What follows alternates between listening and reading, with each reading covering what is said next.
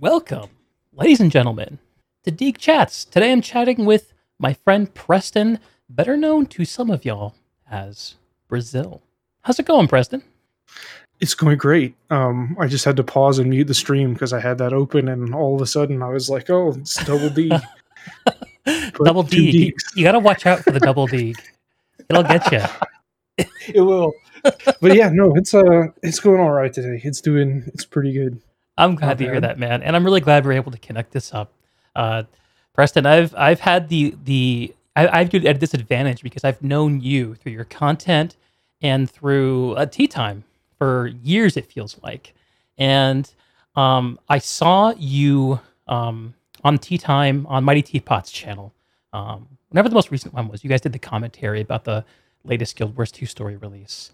And you talked a little bit about what you've been up to since Guild Wars, and it seemed like you have really, in some ways, started living a life post-Guild Wars 2, and I thought there's a cool story to that. And I'd love to hear that story. So maybe a good place to start, if you're okay with it, is just to start with the game. Like, how did you come to Guild Wars 2? Why? And how did things progress? Like, what? I know that you eventually fell out of love with the game. How did you fall in love with it? This is an interesting story. Okay. So I was incredibly lonely. I was incredibly depressed. The backdrop of all of this is that... So I graduated high school in 2011. We'll just start there. High school's horrible. No friends. Hated every second of it. Got expelled twice. It was a mess. Went to college. Dropped out of college after half a semester because I hated it there, because who likes school? Seriously, like if you're playing video games, you probably don't like school very much. And I'm a college dropout too. So nice. I gave community college a try like 2 separate times, hated it. Mm-hmm. And then like I was at a place in life I didn't really know anybody, didn't really have any friends in high school to begin with. And so like I was just like, I'm really depressed. Really lonely. I have no social outlet. Like, I was watching some videos about like MMOs and online games, and like Guild Wars 2 came up, and I was like, oh shit, like a guild. Like, I could join a guild. I could have friends. That sounds cool. Word. And so, like, I picked up Guild Wars 2, and like a couple of people that I knew from playing League of Legends, like, because I did a lot of solo queue and stuff, like that I had just met here and there. Moved over to Guild Wars 2, and I was like, cool. They told me to buy the game and come play with them. I kind of held off for a few weeks after it launched and went to Guild Wars 2 like maybe a month after launch, and then like they all stopped playing and I was there alone. So I was like, whatever, like I'll just, I paid $60 for this game, so I guess I'll just try to make the most out of it. I guess I'll just like try to play it. So I did my best. Like, whenever I finally did join a guild, like I had never played an MMO before. At all. I did not know that like you had to represent the guild and like get into guild chat and stuff to be able to see that. So I just joined the guild and thought, oh, nobody's talking to me. Like, I guess it's just business as usual.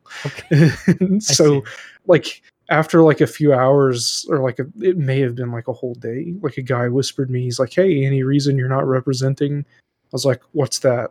And so, you know, gaming, got into Mumble with him. Like they were kind of fun, played Guild Wars 2 with them. That I wanted to do dungeons really fast because like, I don't know, I like to do shit fast. And I found D&T and joined D&T and was with D&T for a really long time and made some D&T good friends. D&T being Death and Taxes. Yeah. A group of gamers that was famous long before Guild Wars 2. Yeah, they were. Yeah.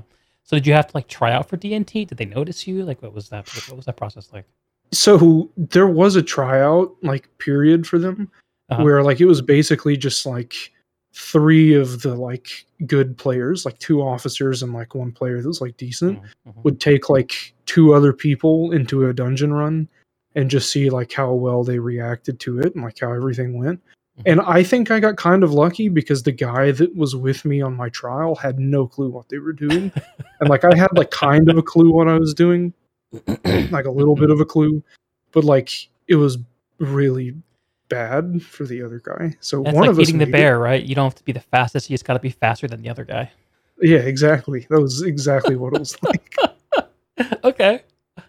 And so anyways, like I found inspiration. Like I actually like felt overwhelmed with anxiety about not being good enough. So I just like left the guild one night and like the two officers that I trialed with, Lenny and Cherise, like messaged me and like, hey, like we liked you, like you're good. And like, what's up? And so I didn't really believe them, but I came back because I saw that they were like interested in me. Mm-hmm. So like after that, like I was with the guild, and that got me into Guild Wars 2 content creation and into liking the game, into being a giant gamer asshole and all kinds of stuff. So that's where Brazil grew up. Mm-hmm. You mentioned a few moments ago that you really like doing things fast and dungeons fast. Yeah. So I didn't come into Guild Wars 2 until the lead up to Heart of Thorns. Okay. When it came out, I was living overseas and had no gaming setup. But I wonder if I could ask you to indulge me by telling me a little bit about the dungeon scene that existed in the earlier days of Guild Wars 2, because I completely missed that, and I feel like it was kind of a cool thing. So there are a few facets to that. The like core of it is there was for a really, really long time, and still even a little bit, like with raids, a big EU and NA divide, where like the EU people would just like, they were happy to just grind RNG for the fastest time with like the available strategies until they beat whatever a record run was. Okay. And they also loved exploiting, like jumping over walls, like doing things that you just should not be able to do, and that the devs definitely hadn't even probably thought of or found in testing. Like they found some impressive stuff. And so, like, for them, it was like, go fast at all cost and just grind as hard as we can until we get there. And on NA, it was very much like, play by the rules, everyone runs as a group, like, we do all of the mechanics together, and we're just gonna, like, be as structured as possible and do it as fast as possible. And, like, it was, to even put it even simpler, NA was, like, playing as a team as well and as polished as you possibly could. EU was 5 people soloing the dungeon at the same time. Got it. So it was just total chaos. So but sounds like EU was more about execution, and NA was more about like communication, maybe. Yeah, and like refinement, and like we would like innovate a lot of stuff and find new strategies and new ways to do things. Mm-hmm. And so like we might come up with a strategy that saved like a minute off of a time. That's huge. And then. Yeah, and we would be like satisfied and be happy with that. And then EU would replicate that same strategy and just grind it out for like 2 weeks until they beat us by like 8 seconds. And then it's just like, well, fuck, we don't want to grind dungeons. I guess we'll just find a new strategy. And that was the competition after a while. Work smarter, like, not harder. Huh? Yeah, like there was a website called GW2SCR that was like Guild Wars 2 speed clear records. And it was Guild Wars speed clear records for Guild Wars 1, and like we developed like a Guild Wars 2 like rule set, like universal rule set, like restricted and non-restricted. So like restricted was like rules, like no exploit, stuff like that. Non-restricted was just do anything you want, like just at all costs finish the dungeon as fast as you can. And that was like eventually, like the unrestricted, like stuff kept getting patched slowly and slowly, like wall skips, like glitches, bugs would get fixed. And so people just kind of went on the, into the restricted rule set. And that's just kind of what we did from there. And then we tried to develop, like, if you remember, like the ERP raid tournaments, we hosted stuff similar for dungeons, and it got like basically a little bit of support from ArenaNet at the beginning, and then they realized that we don't want to support competition and elitism and anything in PvE, so they just pulled out and quit. Okay. And then it was hard to organize, and we just all quit caring. Okay. So at that point, did you keep doing dungeons? Did you still enjoy them, or did the scene kind of die at that point? I got pretty burned out on dungeons whenever like they added daily rewards to everything. So it was profitable just to do like every dungeon one after the other for like hours, right? Like every day, like 6 hours of doing dungeons, and they were all the same. Like they were all like the annoying part about dungeons is that, like, the dumbest things can go wrong and ruin the whole thing. Mm-hmm. Like, with raids, it's like, no problem. Like, this mechanic happens poorly, you just GG and reset. Right. But, like, with dungeons, it's like, if you're in, like, Sorrow's Embrace, and you're on, like, what is it? Oh, fuck, what's the boss? The one that screams about Zadarajni in the armory. I don't remember its name. Yeah. But, like, to get to that boss, you have skipped waves and waves of trash mobs that will, like, basically one-shot you. And so if someone dies on that, like, there's not, like, a waypoint or anything. Like, you either, like, you try to four-man through the encounter, and, like, you get to the next one, and that person's got to run back all by themselves.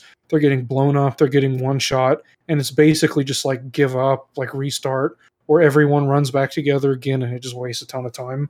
Like, it was very intense and insane to, like, just do that stuff. Like, you had to execute really well, and, like, by the time you're, like, 4 hours into it and everybody's tired and getting angry at each other, it just sucked, and that really burnt me out on dungeons and Guild Wars 2 and Fractals. Oh my gosh, Fractals were a whole other thing. That's literally, like, from inception to, like, where Fractals are now is worth, like, its own entire, like, game arc. Like, it's just, it was such a mess. It was such a mess. So, and Fractals, like, for people who don't know and aren't Guild Wars 2 familiar, is the post-live implementation of five-man group PvE content. So they stopped making dungeons after release and started making Fractals instead, which all have a centralized hub and some scaling mechanics. If you've played Mythic Dungeons and WoW, there's some spiritual similarity there. And so before we talk about Fractals, I want to reflect personally on dungeons too, because dungeons were one of my, when I was starting, this would have been, like I mentioned, the lead up to Heart of Thorns. I was a little weird. So you mentioned this was your first MMO. Like, I had my first MMO experience about a decade earlier with World of Warcraft, and I hit it hard, and I got bitter, and I quit, you know, all the stuff you do with your first MMO. But this time when I came into it, it was different because I was playing with my wife. And she had never played a video game in, like, the last 15 years. So first off, it was a miracle that I got her interested in the first place. And then a miracle that she stuck with it. And so when we were doing dungeons, it was very like, oh, how can we make this fun? Because she is not a hardcore gamer. She's playing on a MacBook. She's doing her best. But I too remember, like, trying to be like, okay, like, if you were going to really get the most out of this, we should do this, all the easy paths. And we decide what the easy paths were. And invariably, we get through half of them and just be like, yeah, I don't hate my life enough to go through the rest of these. And, you know, it's just interesting how incentives like the daily resets can drive behavior and make content that people like unliked as a result. It's kind of a funny phenomenon, I think. Yeah. Yeah. But anyway, Fractals. So after... so even though dungeons were relevant in Guild Wars 2 for a while, they were, in terms of live updates, basically replaced by Fractals pretty early on. And I know, like, they've been through a few different iterations. I heard you tell a story about pushing Fractal level 80 in the initial iteration of Fractals. So is that a story you want to tell? Yes. Okay. I'll try not to drag it out forever. Okay. Much like the event itself. Yeah, so Fractals, when they launched, were hard capped at level 40. You could only get up to Fractal level 40. And now it's level 100, I think, I hope. Been a little bit. Last I checked. Yes, it's 100. And so, anyways, they were hard capped at level 40. And, like, people were Fractal level 40, like, within, like, a couple of weeks. And... Fractals, when they were new, it was 3 like little shards or like 3 maps per fractal. And so you did, like, basically, like, it was completely random. Like, there was no, like, you didn't know which one you were going to get. So you would basically, the strategy was just to, like, relog out of the fractals until you got Swamp for the first one. Right. Because Swamp used to be incredibly fast. It still is, but you would basically just re-roll and just pray that you didn't get, like, Dredge or like any of the other like shitty ones, like Snowblind. Oh, Snowblind! Yeah, the original Snowblind. It was rough. So, anyways, and like AR, like he was important, but kind of not, because AR, like there was some interesting stuff that happened with Agony. AR maxed out the scaling at level 40, but like there were fractals that I did with people that would accuse me of being a bad player because I had a YouTube channel, and I'd be like, I'll do level 40 fractals with no AR. And like you could just dodge the agony attacks and like never take agony damage from anything. Yeah, but now it comes passively, and so you kind of like have to have it. Yeah, but it only came from like specific attacks. Another interesting like feature is that bosses had no agony resistance, and Mesmer's old mimic skill used to like copy an attack that like an enemy would do. So like the legendary imbued Grawl Shaman would like shoot an arrow at you, and if it hit you, it did agony resistance. But Mesmer, if you use mimic, it would block it and absorb the arrow, and you could shoot it back and one shot the boss. So amazing. Like Mossman's throw axe, like you could roll for Swamp. You could get Mossman, you could catch his throw axe, go to the next fractal and just one shot the next boss after you just burn Mossman and keep going. That's fun. Stuff like that. They're all in like the same, like, or at least they were at one point all on the same map. So you could like start off with the Char fractal. You could get all of the Char at the beginning of it, fall through the floor to another map, or like keep them with you as you progress through like this weird bug. And you could just have the Char kill all the bosses for you. What? Like you could pull the Dredge power suit. Oh yeah. Like the Dredge power suit, you could get it stuck on a ramp and you could just AFK auto attack it from under the stairs and just kill it without ever doing any of the mechanics. It took a long time, but like, who cares? Like it was literally AFK. Yeah. And also if you disconnected out of the fractal, you couldn't get back in. So like when you're progressing and you're like fractal level 39 and you disconnect at Jade Maw and you don't get like level 40, like, or maybe you could get back in. There was some interaction where like basically like you could get fucked on the level up because it wouldn't tick over like if you disconnected somehow. I don't remember exactly how it worked. But then somehow he figured out that level 40 wasn't a hard cap and that it was a soft cap and you could keep going. And then they fixed the exploit, but you could still get past that if you had someone that was already higher level open it for you and then take you into it. So level 80 was actually the hard cap. And Agony never stopped scaling past 40 because I guess they figured they would just open it up at some point and change the numbers later. I don't know. But like basically a bunch of us got ready. Like we knew some people that like back in the day got to level 80 and like we didn't care. And so whenever they were going to reset or whenever they were going to release the new fractal update and like change it all, we're like, fuck it. We'll just get fractal level 80 before the update. And whenever they release it, we'll be max level already and we can just start doing it for fun. Let me tell you something about like fractal level 80, like Dredge fractal, the like car that they all jump out of, the number of enemies that came out of that scaled with the fractal level. So if you got Dredge, it would literally take you 30 minutes just to do the clown car. All of the mobs that would hit you, it was basically a one shot. So like you're camping out with like three guardians and a short bow thief for like cluster bomb, weakness spam, and reflex. So like you don't just get one shot, and like you go through it like you're like 25 minutes into the clown car, and like a Dredge Strasser like runs across the room with his rifle, turns and shoots you, and everyone just starts dying. And you're like, cool, I guess we'll do it again. That's so stressful. The Ascalonian warriors would hit you for 30,000 damage with their greatsword rush. Like it was the Wild West. Like it was content you weren't supposed to do. Yeah, and then the update came out, and they just reset everyone anyways. Right. So we lost all of that progress after grinding it for like a month. Right, yeah. So the big fractal revamp where they went from 50 to 100, and they made a whole bunch of changes. But so yeah, it was all for naught except for the story. Except for the story, yeah. That's worth something.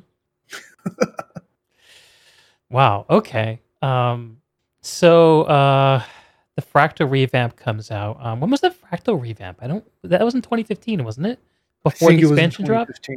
Yeah, it was before the expansion. Okay. It was the update was called Fractured. Right. And so like if you wanted to pull the date, like you could find it that way. It was Fractured. And there was I think a cool trailer for it, but maybe not. Mm-hmm. But anyways, yeah, it was I was really mad about that. I was really, really mad about that. Mm, and there were still a lot of bugs, like the fractal skins, you could get them, they wouldn't like unlock in the collection. There's just a lot of stuff wrong with it. And so I was just very unhappy. I'm surprised they've been able to turn that content around and make it into something that's really cool, because it was just a shit show for years. Mm-hmm. Yeah, it seems like whatever happened to make the Fractured update, like it, to my perception, because I only got to play with old fractals for a few months before the Fractured update, and not to the I didn't get to 40. I didn't push it very far, but yeah, my perception is that fractals have now entered a really cool, stable place where there's actually a lot of really great content there. And if you really care about pushing the boundaries of the game, there's a lot there for you. Mm-hmm. So kudos to ArenaNet for that, but definitely a path. Speaking of paths, and 2015, the big news item out of 2015 for Guild Wars 2 is, of course, the expansion Heart of Thorns, which had been announced 9 months prior to its release. And I know that you were big into the raid scene. Raids, the very first wing of which dropped about a month after the expansion. And one of the big selling points of Heart of Thorns was, holy shit, Guild Wars 2 is getting raids. And they're going to be 10-man, they're going to have raid bosses. And as someone who used to run and play in raiding guilds in World of Warcraft back in the day, that was like a wind in my sails, dude. That was like, hell yeah, brother, let's fucking go get it. I was playing the beta, and I spent hours and hours in the beta on a Veil Guardian, and I was so happy that he was a pain in the ass to kill. I was so happy that he didn't just fall over. And when Heart of Thorns came out, that was one of the things I was most excited about. But I wonder if you could tell me about your experience with the expansion, and particularly with getting into raiding, what that was like. So like my whole thing with the expansion was I just wanted to play Greatsword on Necromancer. Okay. I really didn't care about anything else. The Reaper. Like, yeah. What a cool spec. That whole spec is so fun. It is. That was all I really cared about. Yeah, like, deep in my little heart. But I thought raids were well done. I'm glad that it took a while to for anybody to be able to kill them at all. Mm-hmm. And then, I'm also glad that people figured out that, you didn't actually have to do updrafts to kill Gorseval. Hmm. I'm glad that, they've gotten so optimized, the longer that they've been out. But at the same time, if you're a new player and, you have no raiding experience and you're with 10 people that have no raiding experience, the experience for you is basically going to be the same that it was for me whenever, raids were new to the game. Mm-hmm. It's just, this really cool, unique bit of content that requires coordination and a little bit of knowledge of what to do, but if you're good, you can just with some grinding you can get through it and get your legendary armor and then skin over it with something that looks better. Legendary armor, that was also teased during the expansion, right? In the lead up, I think Crystal Reed gave an interview at PAX, or I think it was PAX. Uh-huh. I think she was talking about legendary armor. Uh-huh. I could be mistaken on this. I only vaguely remember it. But as far as things that were teased, and this is slightly off topic, I guess, but it's stuff that was teased with the expansion that was really off-putting for me was they teased the new Borderlands and that got cut, and they teased a new PvP game mode that got cut. Oh, and strong raids. Rip. Came out for a while, and now there aren't raids anymore, and eventually after Wing 3, they Wing 3 was whenever they stopped really caring about raids. I think they still had a team that wanted to make them, but the studio was probably you can't do this anymore, just do what you have material for and we'll just push it out when we can. And so it was just I don't know. Heart of Thorns, I enjoyed the expansion a lot. I have a lot of very good memories for Heart of Thorns. Yeah, my overall experience was very positive, but there was just quite a few important things that I think they honestly dropped the ball on. But it is what it is, and it's in the past. Mm-hmm. I think what were some of the good things? So, like, exploring, like, the maps were huge. Yeah. And, like, it was just new stuff and, like, mechanics. You're like, whoa, there's never been anything like this. There was so much to contend with, right? Gliding. Yeah, it took forever to unlock the gliding mastery. And mm-hmm. and when it came out, the maps were punishing. Navigation, the mobs, like, mm-hmm. It was not a place to fuck around and be casual. Yeah, it was really cool, like, that they added stuff like that and, like, big, huge event chains. It took a lot of coordination and, like, people talking in map chat and, like, organizing stuff, not just, like, the troll in Queensdale was up, let's go kill it real fast. It was, like, for, like, 2 hours, you're, like, talking with the commander and, like, organizing and, like, planning. Like, okay, guys, like, we really got to do this. Like, don't fuck up North Octovine this time. Like, quit pulling the thing away from, you know, whatever.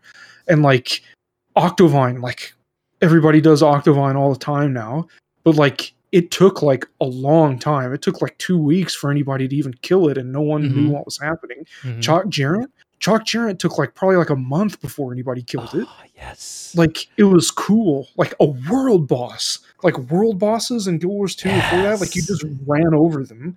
Like, it was awesome. It was so cool. OG Jarrett was a badass, a fucking tyrant. Oh, yeah. Yeah, man. But what heady days those were to go into those maps and have so much community content with those chains and those world bosses, one for each map, and to have actually, like, some decent long tail progression associated with most of it.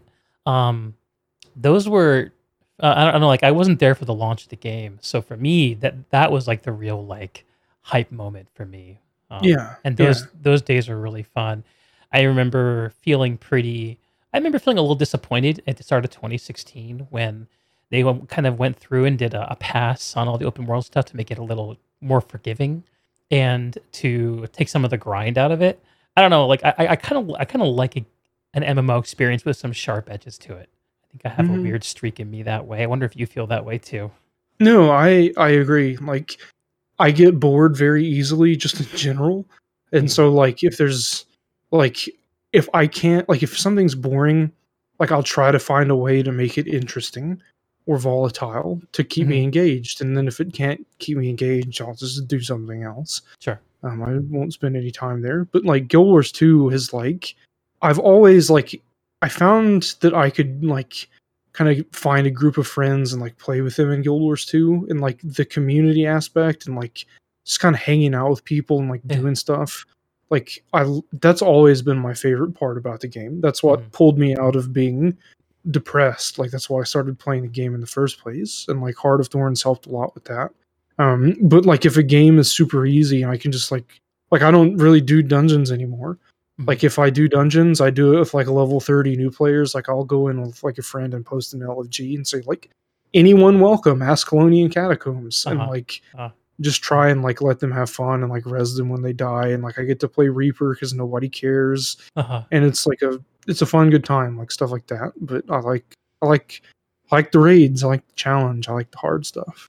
Yeah. And that's one of the things I love most about that period in the game when the raid community was just starting to come together, at least my perception of it.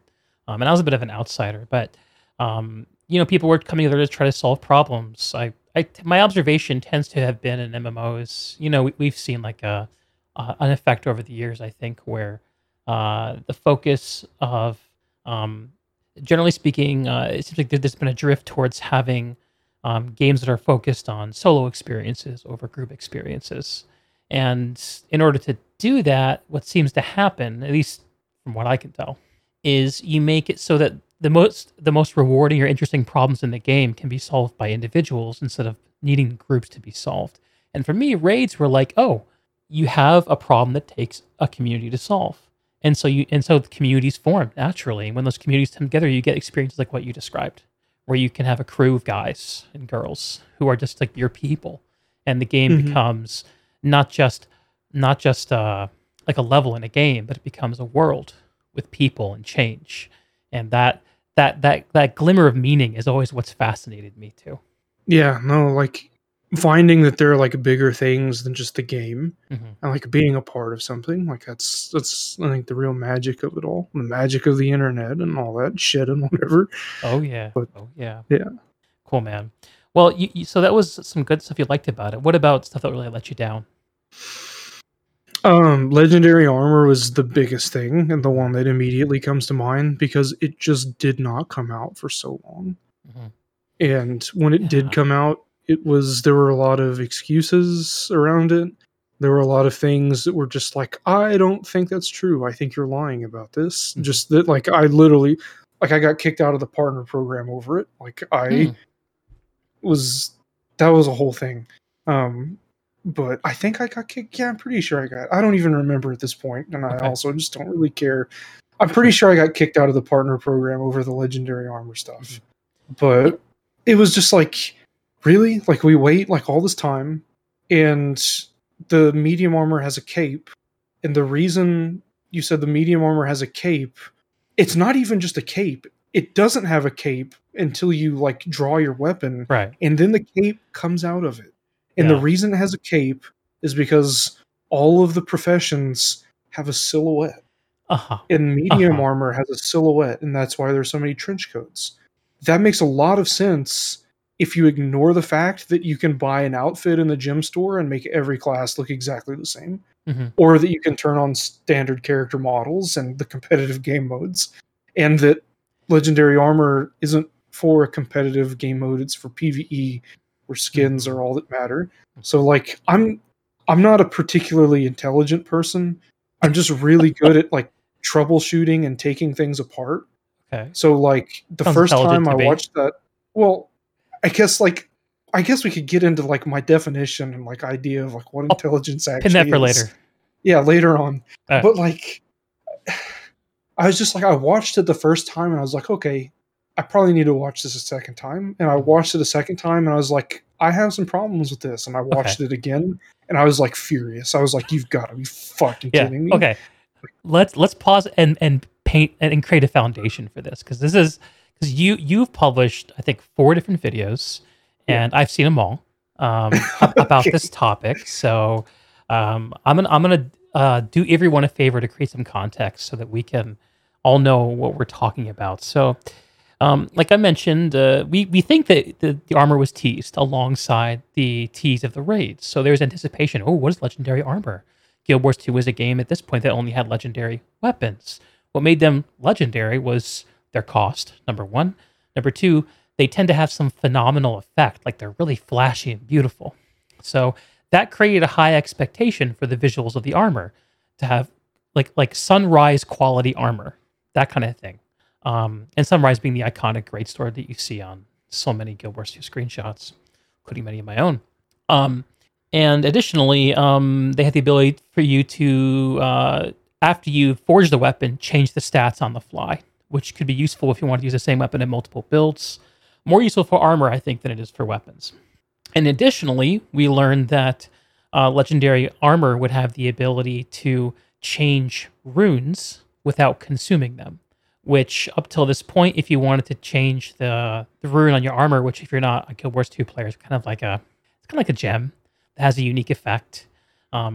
You would destroy the one that was in the armor already. Legendary armor, it just slides right off back into your inventory, baby. So that's what we were told. And then, like you mentioned, it didn't come out at the time that Wing 1 was released. It didn't come out when Wing 2 was released. It didn't come out when Wing 3 was released. And this whole time, the recipes were actually published ahead of time on the wiki, so people knew how to work towards it. And people were accruing legendary insights, which were the main gated material. There was, of course, a material cost that's similar to, for all 6 pieces of armor, roughly 1 weapon. So, but that wasn't the piece that most people cared about, was the insights, because you needed to kill 150 bosses, 1 insight, 1 boss, in order to get there.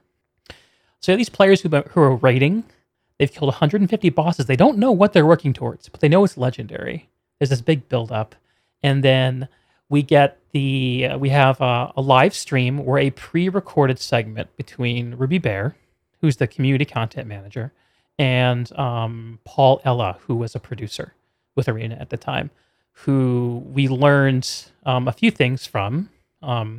One of the more interesting ones being that legendary armor had been worked on for 2 years, or as they put it, 1 year twice, because apparently after a year, they just scrapped everything they had because it didn't cut the mustard. Then they sent us through a bunch of things about it. And I've rewatched your content, Preston, and there did seem to be some discrepancies. I wonder if you want to highlight a few more of those. I'll let you take up the narration from here. Yeah. Also, correct me if I missed anything. No, that's basically it. Okay. I guess the first thing you still feel pain over it. Yeah, and there's so much to unpack. Okay. Probably the first thing is that the live stream they did with the armor, there was a problem with the color on the stream, and it looked incredibly similar, if not identical, to at the time. It wasn't reshade or anything. Mm-hmm. There was SweetFX, and it looked pretty much identical to a SweetFX preset. Mm-hmm. And so I saw that and was like, "Oh my god!" They're trying to use a graphics injector to make the armor look better, because the armor had leaked ahead of time and people knew what it looked like. Mm-hmm. It got out somehow, and people saw it. Everyone was already mad about the trench coat. And so anyways, Paul's on there talking about how you can dye the glow channels and the glow will persist. And he's dyeing stuff and it's not changing, but mm-hmm. There's a greater contrast in the color. And it's wait, this isn't right. What's going on? Mm-hmm. And so I accused them of using a SweetFX preset, and they got really mad over that. They're like, of course we wouldn't modify our game. Uh-huh. And someone who I still don't want to name their name. I don't think they're at the company anymore, but just out of respect for them. It's someone who was in a position that would have known if they were or were not using it. And they said, hey, look, man, mm-hmm. yeah, they were you didn't hear this from me, but it was actually a hardware issue with the screen recording that caused the game to look weird. And since then, I've gone back and if you look at the trailer for the Reaper for Heart of Thorns, mm-hmm. the Reaper has that same color discrepancy. It mm-hmm. looks weird. And so presumably, yeah, there's there was some issue that was happening, and I guess they didn't have time to re-record everything. I don't really know. But anyways, that is what it is. And that's something that I'll own. I'm happy to say, my bad guys, I accused you of this and this wasn't what it was. Cool. Yeah. But there was still something wrong, and you did identify it, even though your suggestion of what it could be didn't hit the mark. It's still worth calling out. And why is it important that the colors were off? Why does that read? Why is that upsetting? So because of so we had the silhouette argument where it was oh, and this is why the armor has a trench coat, blah, blah, blah. We had the you can dye the glow channels and the glow will stay whenever you stow the armor and draw it out. And that wasn't true. And you can watch the live stream, and that doesn't happen on the live stream. Yeah. You see Paul talking through saying, here, here's this part of the armor. It's like a crystal thing, and if you apply a dye to this dye channel, it'll change. And then it doesn't appear to change. He says it's happening, and clearly it's not. I went back and watched that too, and you're right. You're right. So it was we have things that are just obviously not true. I won't mm-hmm. say that they're lies. I guess they felt like lies to me. And then you have this it's just stuff that didn't add up, and stuff that was not true just started to pile and stack and stack and stack, mm-hmm. and then.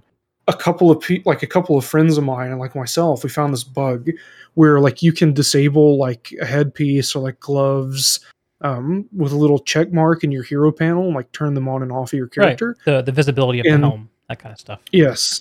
And if you spam click on that little check mark and hide and unhide your armor piece, toggle the visibility, if you do that fast enough and for long enough, you'll crash yourself and other people around you, because it just loads and unloads the effects. That was the bug.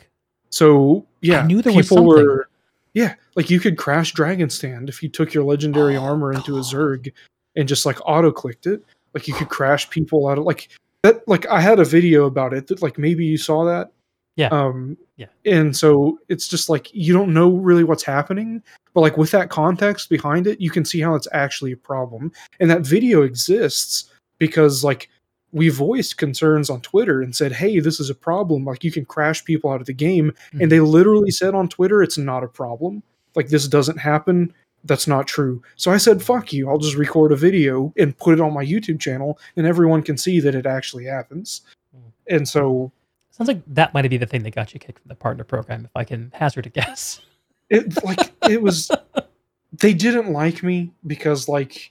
And, like, I'll just be real. Like, I'll just be honest. Like, I was an asshole. Like, I was the guy that, like... My personality is just, like...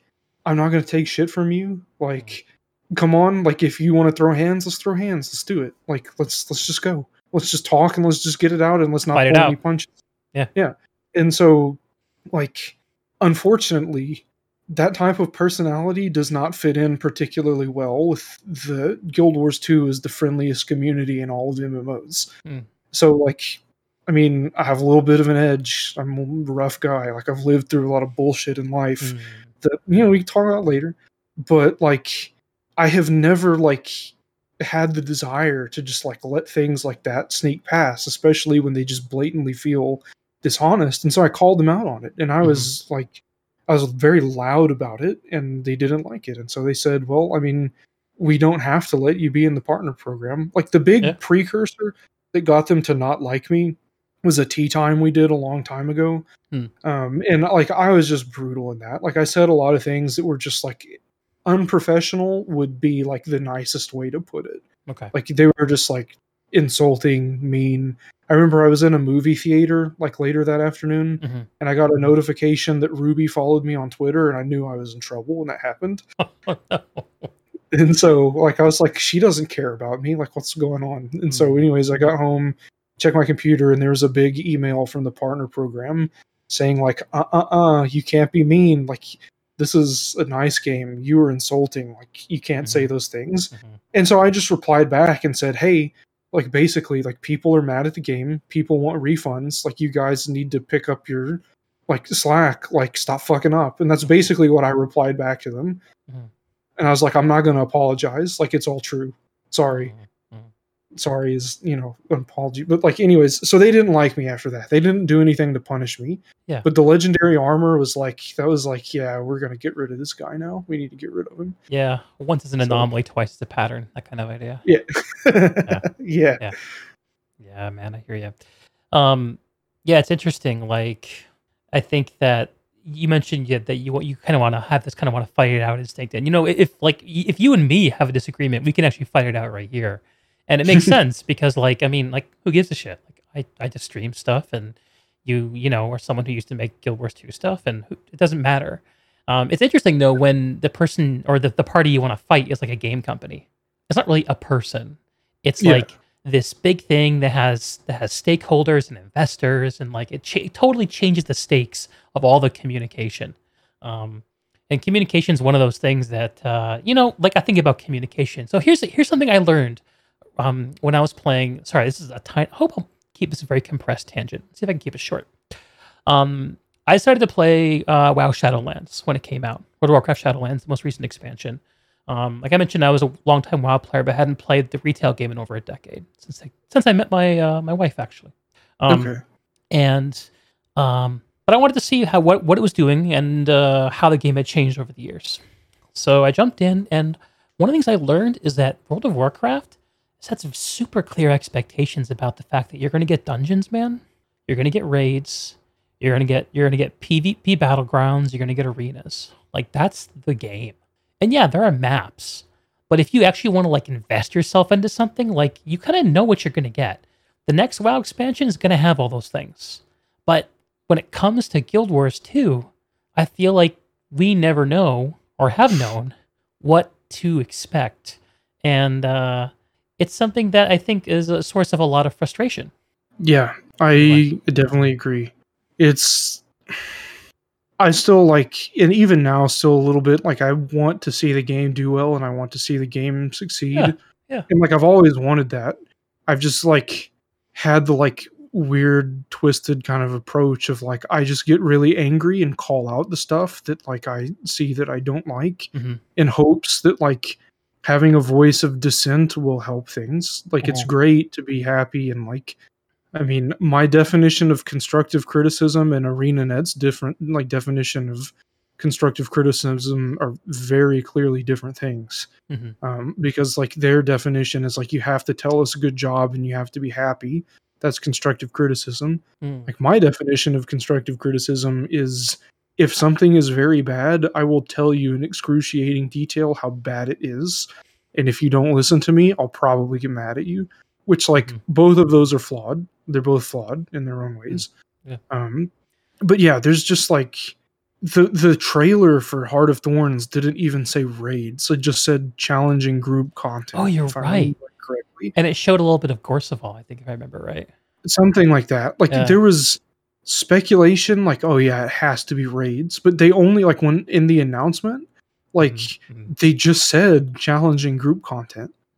Like, it wasn't raids until, like, a while after the announcement. Interesting. I forgot about that. Okay.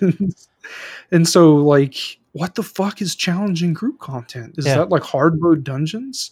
Is it a new fractal? Like, what is it? And why would they hedge that way? What's your interpretation of that? I don't know. Like, their communication policy, like, it makes absolutely no sense to me. They will be incredibly open about stuff sometimes. People will have a reaction to it, and then they won't say anything for, like, an entire year. And then they'll pop out with a few features. They'll say, like, here are 3 new features that we're going to do over time. One of them will never happen. One of them they'll not say anything about for months, and then it'll show up, and one of it will show up, like, really quickly, and it'll be half-assed. So, like, World versus World alliances, like, when was the last time they said anything about that? And, like, that's when was it announced? Fuck. Yeah, it's a big one. So it's coming up on 2 years since the Icebrood Saga announcement at the Moore Theater, which I went to because I'm local. Yeah, you talked about that in the Teapot interview. Oh, yeah? I tried to go back and watch the Icebrood Saga announcement because I have very little memory of it, even though I watched it live. Like, I watched it on stream when it happened, and, like, I couldn't finish it. I was just like, I don't want to watch this. This is, like, it's a sales pitch for Funko Pops. Like, why? Like, I don't. Why would you do this? Why would they do this? Yeah, I've, you know. So you probably heard me struggle through that when I was talking to Teapot last year. I have some new thoughts on that. Okay. And I definitely think we could get there in this conversation, but it's a whole new thing. And I guess if I could briefly summarize without going into excruciating detail, it would be that. So, like, I have ADHD. Okay. It's not a secret. Most people know about it. Most people don't really know what ADHD means, especially if you don't have it or know someone or love someone who does. So the way it manifests differently for everybody, it's a spectrum, right? And it's not just severity, it's type. So the AH and ADHD stands for hyperactivity, which not everyone displays. But one way to understand ADHD is that it is essentially there's a part of your mind that can be let me do this justice. So working memory, which is your ability to hold things in the front of your mind and work on them actively, it's like short-term memory, working memory. It's been shown it can be broken down into most people into verbal working memory, the ability to remember phone numbers, that kind of stuff, or non-verbal working memory, the ability to visualize things and put things together in your mind visually. And people with ADHD, generally speaking, have pretty bad nonverbal working memory, which means literally their ability to visualize the way a thing can happen and get done in the moment kind of sucks. The result of that, like for me, is that I tend to have a very overdeveloped verbal working memory. But if I need to get something done, if I don't write it down, I'm fucked. And what I tend to describe ADHD as for me is not necessarily an attention deficit, but an intention deficit. So if I have an idea or something I care about, most people who have an idea, something they care about, will keep it in mind as they go about their day or their thing, and they won't forget about it. Oh, I need to do this. Don't forget about this, Greg. You know, you have a podcast tomorrow. Don't forget to do some research. Don't forget to watch those videos. If you have ADHD, though, those things fly out of your mind. The ability to sustain an intention is just not there. One of the upsides of this is I'm terrible at holding grudges because I literally cannot keep in the front of my mind why I'm pissed off at somebody. Like, if I think back about it, I can remember it, but there's a difference between having it being like your short-term memory and living there versus kind of being long-term storage. So, and sometimes when I look at the track record of some of these things you talk about with Guild Wars, I kind of see like a organizational level ADHD. where it's like, oh, we have this great idea, guys. It's rates. We have this great idea. It strikes. We have this great idea. It's X, Y, Z. And these are actually great ideas most of the time. Like, seriously, amazingly cool stuff comes out of that studio. But then where's the intention over time to develop these things? And what should we expect? Maybe we should expect these things to be like a 1 to 2 year thing, and then they're legacy content and something new replaces it. That's okay. But maybe we should be told that. I don't know. And when I compare it to like Shadowlands, which I think lives like on the opposite end of the spectrum, it's ordered. Like, you know, you're going to get your raids, your Mythic Dungeons, your blah, blah, blah. It's very rigid in that way. And if that's what you want, if you want to have an expectation that gets hit, that's there for you. Guild Wars 2 is like a place where like you just never know what's going to happen. And if you love the chaos, if you survive in the chaos, if you love that, that's great.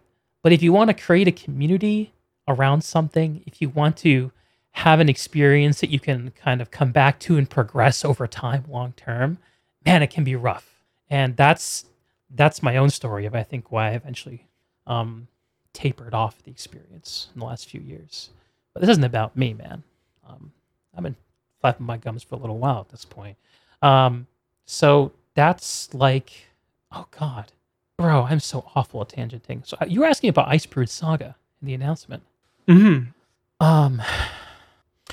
Yeah. So the question in my mind then is why isn't there the continuity of intentions from the studio and those communicated out to us? And the whys could be, that's just the way that the studio works. Like, they're not about having these pillars of the game that are these immutable things. Like, it's creative. Maybe that's it. Or maybe there's stuff we don't get to know about. Shifting forces, investors saying X, Y, Z, publishers, all that good stuff. And we know about some of these things because of like the layoffs and whatever. But when I showed up to the Icebrood Saga announcement, like, I guess the main takeaway I had from last year, which is what I still have, is that it wasn't intended to announce Guild Wars 2 content. It felt very much like going back and watching it. Like, there was a time slot, and it's like, yeah, go ahead. Just figure something out. Jam it all in there. Yeah. And, like, it was honestly just kind of like, I don't know how to respectfully put it, but it just wasn't very good. Mm-hmm. There wasn't anything about that announcement that made me excited for what was coming in Guild Wars 2. Mm-hmm. It only made me more cynical and, like, in my, like, evil little mind, I guess, like, reinforced the idea that I had been right the whole time and Guild Wars 2's fucked. And, like, I mean, like, I just made your hate boner that much more turgid. A little bit, yeah. That's a good way to put it. And so it just, like, I was just like, whatever. Like, yeah, it's not the first thing they've done. Like, the first time they've done something weird, they've had a lot of weird. Like, I think if I could probably just try to like reasonably like analyze and like figure out, like reverse engineer, like how Guild Wars 2 has gotten to where it is. Probably like they had some really good ideas, and they probably had a phenomenal like sales pitch for the game. Mm. Like, we're gonna revolutionize the MMO. Gaming is going to a mobile platform, but we're going to make everyone want to play games on the PC again. Mm-hmm. And like, they probably had this like big successful, and like NCSoft is probably like, hell yeah, you guys have like 2 years to try whatever you want, and we'll give you money and you guys just do it and we'll see it take off. And like, I think the foundation for the game and the engine and a whole bunch of stuff was just a mess. Probably the tools that they... Wow, I've heard some stories about some of the tools that the developers used. Uh-huh. Like, I kid you not, and like, I'm not going to name a name, but there was a dev that like I was fairly friendly with. Okay. And he told me that there was a tool that had a bug in it.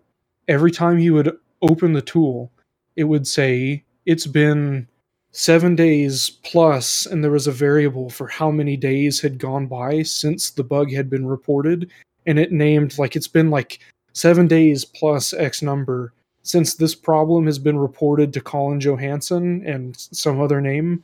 Please get this fixed. And like, every time you would load the tool, it would show that message, and every day the counter would tick over and it would just add one to the number. Uh-huh. And like, every time you fucking like loaded the tool, it was there. And so it's just like, wow, like what the fuck's going on with this? Like, I don't know, like what they're working with. Like, technical and that's just debt, like, bro. Yeah, that's a big meme. Like that was really eye opening to hear about. Yeah. It was just kind of like, that's kind of funny. Like, I love that, like programmer coder, like passive aggressiveness, like monotone kind of like, you know, that's like a real jab. Like, to get something like that into a tools build. Yeah. It's like, it was kind of cool, but yeah, like I don't know. Like I have a lot of sympathy for the tools developers for that situation in general, because like I have a job as well that relies on internal tools, like internal tech tools, and they're only as minimally as good as they have to be, because that's the only effort anyone's willing to put into them. Man, the number of problems that causes can just be so frustrating, and the eternal problem when you're making something and you have tools you need to make stuff today, is it's like you're standing on the front of the train car and putting down the tracks in front of you, and you can't stop the train, but you still need to fix the tracks. It's just fucking tough. Yeah. It's just like, I've seen some interesting examples of like outdated tools and stuff in the real world too, which I don't like, maybe that's not worth getting into, but like, it's just like, all of this is to say, like, I don't know, like what it was like in there. Like, I never worked in the company. I worked with the company, and like, I can only like infer and like take well-educated guesses maybe sometimes. And so like, I'm sure that there are people that had it rough. I'm sure that it sucked a lot. There are probably a lot of days that people didn't want to come into work because they knew that they're going to have a meeting about Reddit comments. Can you imagine, bro? Oh, thank God I don't have to deal with that. Yeah. Oh my God. I mean, like, I don't know. Like, now I try to think about the people that work at the company a little bit more. Like, I still get mad about stuff, but you know, it is what it is. And like, I think they really tried to be passionate and communicate. And I think they really bit off a lot more than they could chew at the launch of the game, Living Story 1. And I think like they were trying to do a whole lot, and they were probably like competing for ideas. And like, yeah, this team has a good idea this week. Let's do that. I guess this update is just going to be signposts, which is the big meme. Like Flame and Frost. Yeah. I watched Wooden Potatoes video he did recently about the top biggest fails, and that was his number one. And I like the way he contextualized his picks, because he was like the things that did the most damage to the player base at the time they happened, and that being the first major story release after the vanilla game, and everyone was like, "Oh, that's what we're doing. All right, I guess I'm good then." And there was some like legitimately cool stuff like in the Flame and Frost like series, like going with Bram to like his village, his like homestead, and like saving his friends. That was cool. Like meeting rocks and like finding Frostbite, like that stuff was like really neat. Like I enjoyed all of that content. I thought it was like, I give the Guild Wars 2 story a lot of shit. Like all of the time, because I think overall it's been absolutely just abysmally bad, but like stuff like that I enjoyed like Kragstead, and like meeting the characters, and like new things are happening and we don't know what they are, and like the speculation of like what's the flame, what's the frost, and then it ended up being Scarlet and Dredge, and it's like, that sucks. But like there were points where it was cool. Like one of my fondest memories of the game, like with Living World, was the Karka Queen in South Sun Cove, because that whole like weekend was wild, because I had made an agreement to go with like this kid that I knew from high school. He wanted people to come to his choir performance because he was like a choir student at a university, and he was really pumped up about it. And so, like, I drove with his mom to Kansas the weekend that Karka Queen was happening, and I was incredibly mad the entire time because I wasn't getting to play Karka Queen. It was the Lost Shores release, right? It was the Lost Shores release, yes. And so, anyways, we get back into town with, like, a few hours, like, left in it, and, like, the maps are all crashing, and apparently it had just been a shit show the entire time. Apparently people were getting there was a guy in D&T that was like big time exploiter. Like he knew how to do everything in the game. Like the reason I knew anything about the fractal stuff was literally because of him. Okay. Like he figured out all this shit. Got it. And so he's the black cat. Yeah, basically. And so he figured out how to get into multiple maps and like how to get the chest multiple times. And like he figured out that you could get into the map, loot the chest, and crash out of the map, and they would send you a chest in the mail because it detected that you crashed and the instance didn't complete. So he figured out how to like double up on the chest. And he had like, he opened chests and chests and chests from overflow and overflow and overflow, and mails and mails and mails. And he was literally like sending us screenshots of like every character he had every precursor weapon in every slot that it could possibly have. Like even the underwater stuff, because he got them all as drops. And he was like, I can't even be bothered to list the stuff on the trading post anymore. I'm just going to equip it. Yeah. Fuck. So, like, I don't know how many chests he opened, but he was like loaded after that. Yeah. And so like, he was a fun guy. Like he was an interesting guy. Sounds apparently, like a party animal. Yeah. Like apparently also he went to prison for like gang violence or something. Like this weird guy, interesting guy. Okay. Yeah. Bit of character. Yeah, huh? Yes. That was the last I ever heard of him. Oh. And so heard about him that he went to prison for something gang related. Yeah. But I'm glad it wasn't for Guild Wars 2 related stuff. Yeah, exactly. And precursor jail. God, he told me, he was like, I have a degree in material science from MIT, but I just got high the whole time and I don't remember anything. Like that's like he said he had a job interview and like the people are asking him questions. He's like, I just straight up told him in the interview, like I really didn't pay attention in college and I don't know how I got the degree, but it would be cool if you gave me a job. And obviously they said no, but like, that's like, wow, this, I haven't thought about that stuff in like a long time, but he was cool. He was cool. Sounds like a good guy to party with. Yeah, definitely.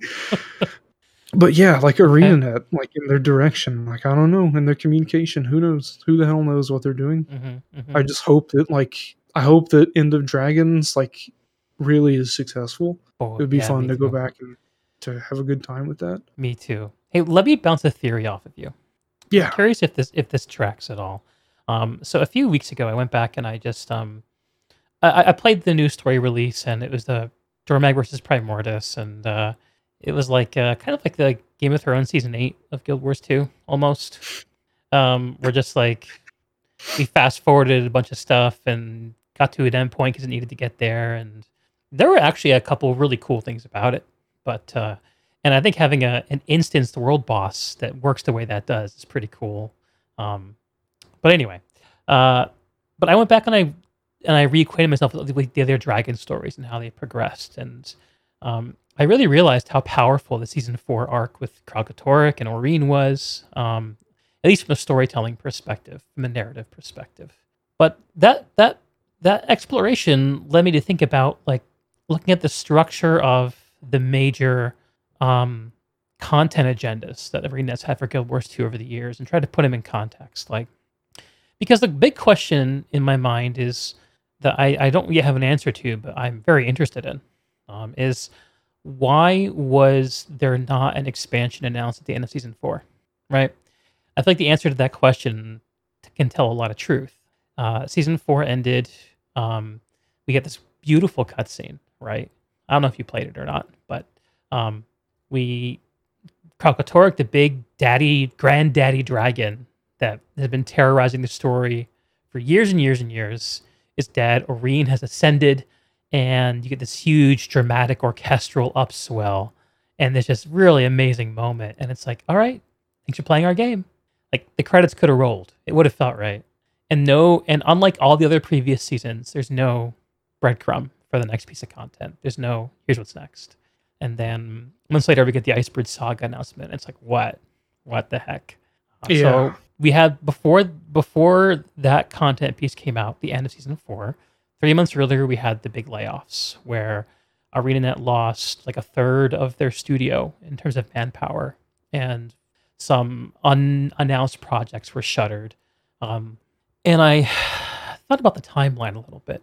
And so that was 2019, early 2019. Go back to when did season 2 start? Because in my head, I kind of put season 2 and Heart of Thorns together. I wouldn't be surprised if at the same time there's a decision to make an expansion. That's when season 2 was kind of starting up as well. So that would have been 2014, right? When season one finished and ArenaNet realized we can't make season one anymore. Like, this doesn't work. This model of FOMO content doesn't work. Let's change things. So they gained a new posture. They decided internally, okay, we're going to make an expansion. We know it takes like 16 months to a couple of years, like 18 months to a couple of years to make an expansion. So that lines up timeline-wise with the late 2015 release. And they make season two to bridge the gap. So we have expansion, Living World. Immediately after that, after a little bit of a lull, everyone catches their breath, we launch into Living World, expansion, Living World. But I want to think about that timeline too, because 2014 is 5 years. 2014 and 2019 is a 5-year gap, which is about the same amount of time it took to make Guild Wars 2. And what little I know about game development suggests that in the early stages of a game, usually you have a smaller number of people, core contributors, who are conceptualizing, designing, and as a game gets closer and closer to fruition, you have more and more people on it. So if a project like that was killed just before completion or when it was getting up there, that's where you would see a lot of people lose their day job, like we saw in 2019. So I have this hypothesis in my head that at the same time Season 2 and Heart of Thorns were decided upon, whatever was supposed to happen after Guild Wars 2 was also picked or chosen. And we got Heart of Thorns in Season 2. And then after that, the two Living World seasons that straddled Path of Fire. And then it was supposed to be whatever's next. And now, and then they had to scramble because, of course, okay, this project's not going to happen. What are we going to do? We're directed to make more Guild Wars 2. Okay, what can that be? We don't have the budget to make an expansion, so we have to make more Living World. How can we pitch that to our player base who were just given a Living World season and are used to having alternating Living World and expansions? How do we pitch this? Oh, it's Living World, but it's like an expansion, which is exactly what they tell us. And then as soon as something changed, and we're not sure what that was, all of a sudden it's like, oh, expansion time. Let's have an expansion. What Bobby said when I talked to him, Bobby Stein, the associate narrative director, said, we got the chance to work on an expansion. So it's like, it's not like they didn't want to do it. It's not like there was an interest at the studio. It's like there is some kind of high level decision. And all of a sudden, that's when things change. And the Icebrood Saga was kind of fast forwarded. And we end up with this, the end of the arc. So like, I guess what that ridiculous calculus suggests to me, in a completely lay person and don't have a standing of having this opinion kind of way, is that the time when it would make sense for ArenaNet to plan a new project to eventually progress away from Guild Wars 2 would have been in 2019. And to me, I'm thinking 5 years is what it takes to make a project. So 2019 to 2024 would be the 5 years. But let's say they're able to cannibalize something of what they had for the previous project. Maybe cut it down by a year, 2024, let's say. So what year is it now? 2021. We're going to get End of Dragons. Mm-hmm. So End of Dragons will come out later this year, probably. Maybe early next year, although that would be a long time to wait. And then between then and 2023, we have about enough time for End of Dragons and one very long Living World season. And that is my current best guess about what has happened at the studio and what can happen in the future. And it's probably wrong in 15 different ways. But does any of that sound feasible, likely to you? I mean, like, I've heard from some people, like, God, when was it? I forget the year.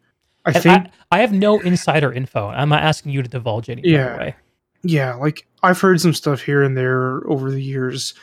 And, like, as far as, like, Guild Wars 2, so this wasn't information that I got from anywhere other than, like, people that had played the game with devs before I, like, knew any devs or was in part of the partner program. Okay. But, like, apparently, like, at launch, like, they had a bunch of people on staff at launch and, like, up to launch, developing the game, they had a lot of people. And then, which I think might be the reverse of what you had potentially suggested. Okay. They had a lot of people. And then whenever the game launched, like for the dungeon team, like they disbanded the dungeon team at launch and immediately like rolled them over into what would end up being the Living Story team. Mm-hmm. So like one of the dungeon devs, like the lead dungeon dev, basically became one of the like living world guys. And so like, and they basically just like didn't touch dungeons again outside of like fixing some stuff. And then they added like Aetherpath through the living story. Right. Or Twilight Arbor. Like, yeah. And then like after that, they were like, wow, dungeons are a mess. We should never touch this again. And then they haven't. But I guess all that is to say is my understanding is that they had a lot of people. And then whenever the game launched, they just condensed and cut a whole bunch. And were like, cool, thanks. We don't need you anymore. Bye. That's my thinking too. So I wasn't speculating much about the state of the studio before the release. Because like the number of people you may need to make a video game grows the closer you get to actually having the product out there. And then once it's out, like you can make a change, right? So but like I've kind of in the back of my mind, like selfishly, like hoped that there would never be a Guild Wars 3 because I don't want to have to do all this progress that I've made over again. You're attached to your character. Yeah, exactly. Like I'm attached to my account, and I'm sure that like if Guild Wars 3 came out and I started playing it, I'd probably enjoy doing all of it again. It's just the thought of like having to right now, and I'm like enjoying this game even though I don't play it anymore. But I don't know. Like I've thought that from some of the stuff that I understand as well, like there's some knowledge that I've acquired here and there and through various sources that basically like they've had to rebuild the engine, like, or at least significant portions of it, like more than once. Boy, that's right. To add, so like here's like an example that like may still work because it's like old instance content, but so like gliding requires you to be able to move independent along an X, Y, and a Z axis. But like if you would go into a raw story mode, and maybe this still works, maybe it doesn't, I don't know, I haven't done it in a long time, you'd go on an airship and you would drop like a warrior's banner down on the airship. The banner would go slide away off the back, right? Exactly, yeah. So like I don't exactly know how that interacts with like the movement and everything, but like in like also with opening like vendor items, like whenever you open like a Black Lion merchant or like just to open that little window, what it's basically doing is it's spawning like an invisible NPC inside of you, like inside of your, like the pixel that your character, oh my God, what the fuck? My backup script is running and now I have a command prompt on my screen. Okay. It's gone. They found you. It's time to get out of here, man. All right, bye. But so like there are a lot of little quirks like that they've had to redo. And I remember at one point someone found a way to get into Super Adventure Box when they definitely were not supposed to be able to get into Super Adventure Box. And the physics from what was communicated to me were completely busted and just did not work, because this was like slightly after Heart of Thorns. Like Super Adventure Box like didn't come back for a while. That's right. So this is before it was like revitalized. And basically the physics were just broken. And like it didn't work. And so like I can't even imagine the stuff that they've had to do. And like there's probably just been so much of that has like they basically built the game, got it out the door. Like there were a lot of bugs at launch, a lot of event chains that didn't complete, a lot of like loot tables and stuff that weren't hooked up to chests, a whole bunch of stuff. And so they probably basically had to just remake the game like after the game was live. And maybe now it's in a state where it's modular and they can like push that over to a Guild Wars 3 and have something polished. I'm sure there's still a lot of gore, man. But yeah, you're right. Sure we've seen a lot of new tech, like You even mentioned how janky the airship worked in the raw story mode, but there's an airship that flies around the Dragonfall, which is the map for the last season 4 release, and I'm pretty sure that it like fixed that. Like it acts the way you should. Like if you put a banner on it, it flies around on the ship. It goes with it. So they have that technology and a whole bunch of other stuff too. Like, and one of the things I always appreciate is when we see those new technologies come in, because I know that when that happens, that we've given the designers new toys, you know, new things to play with, and we've knocked down some can't-haves, because that's the eternal problem. Like a designer can come up with a great idea, but if the technology can't support it, then yeah. Mm-hmm. Okay. So yeah, well, I'll tell you what, Preston, I would like to take a couple minute break. Yeah. I have been sipping on caffeine this whole time, and now I needed to leave my body. So yeah, fair enough. I'm going to go do that. We're going to take a quick 5-minute piss break, and we will be right back with more Preston, Brazil, Guild Wars 2, and maybe some other stuff. Yeah, whatever you want to call me. All right. Be right back. Okay. Folks. And we're back, as promised. So, Preston, you and I have been, hashing it out for the last little bit. We loved Guild Wars. Guild Wars, eventually we kind of maybe fall out of love with it a little bit. I have my own story of tapering interest too, although with fewer videos calling out the developer personally. But I want to talk to you about, if I can, not what's going on with Arena, not state of the game, but about you. You told me that for you, Guild Wars 2 really helped you kind of get out of a rough place in your life where you just weren't super happy. You were depressed and lonely, and Guild Wars 2 helped you connect with people. So what's it feel like to have something like that that feels like it's going away? To be fair, part of why I was really angry about Guild Wars 2 was because I felt that it was going away.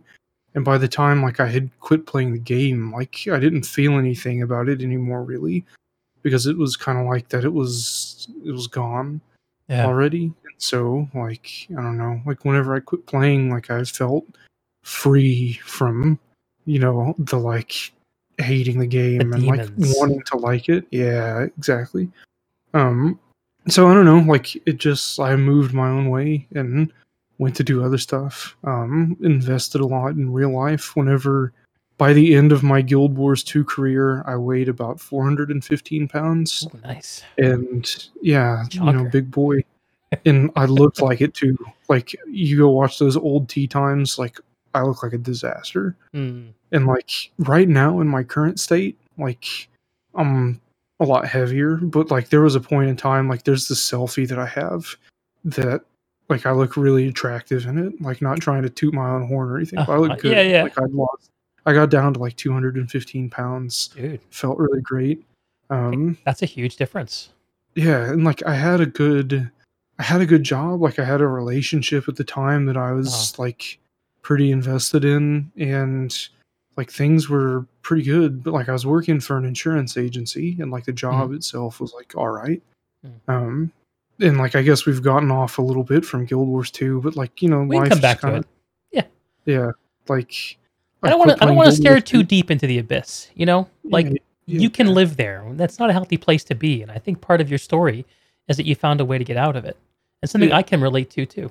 Yeah, but it felt like it was going away while I was still playing. And then I quit playing Guild Wars 2, and I felt really good about quitting Guild Wars 2. And things were looking good. Life was going great. I was in really good shape. Girlfriend, losing weight, good job. That's the shit. That's the good stuff right there.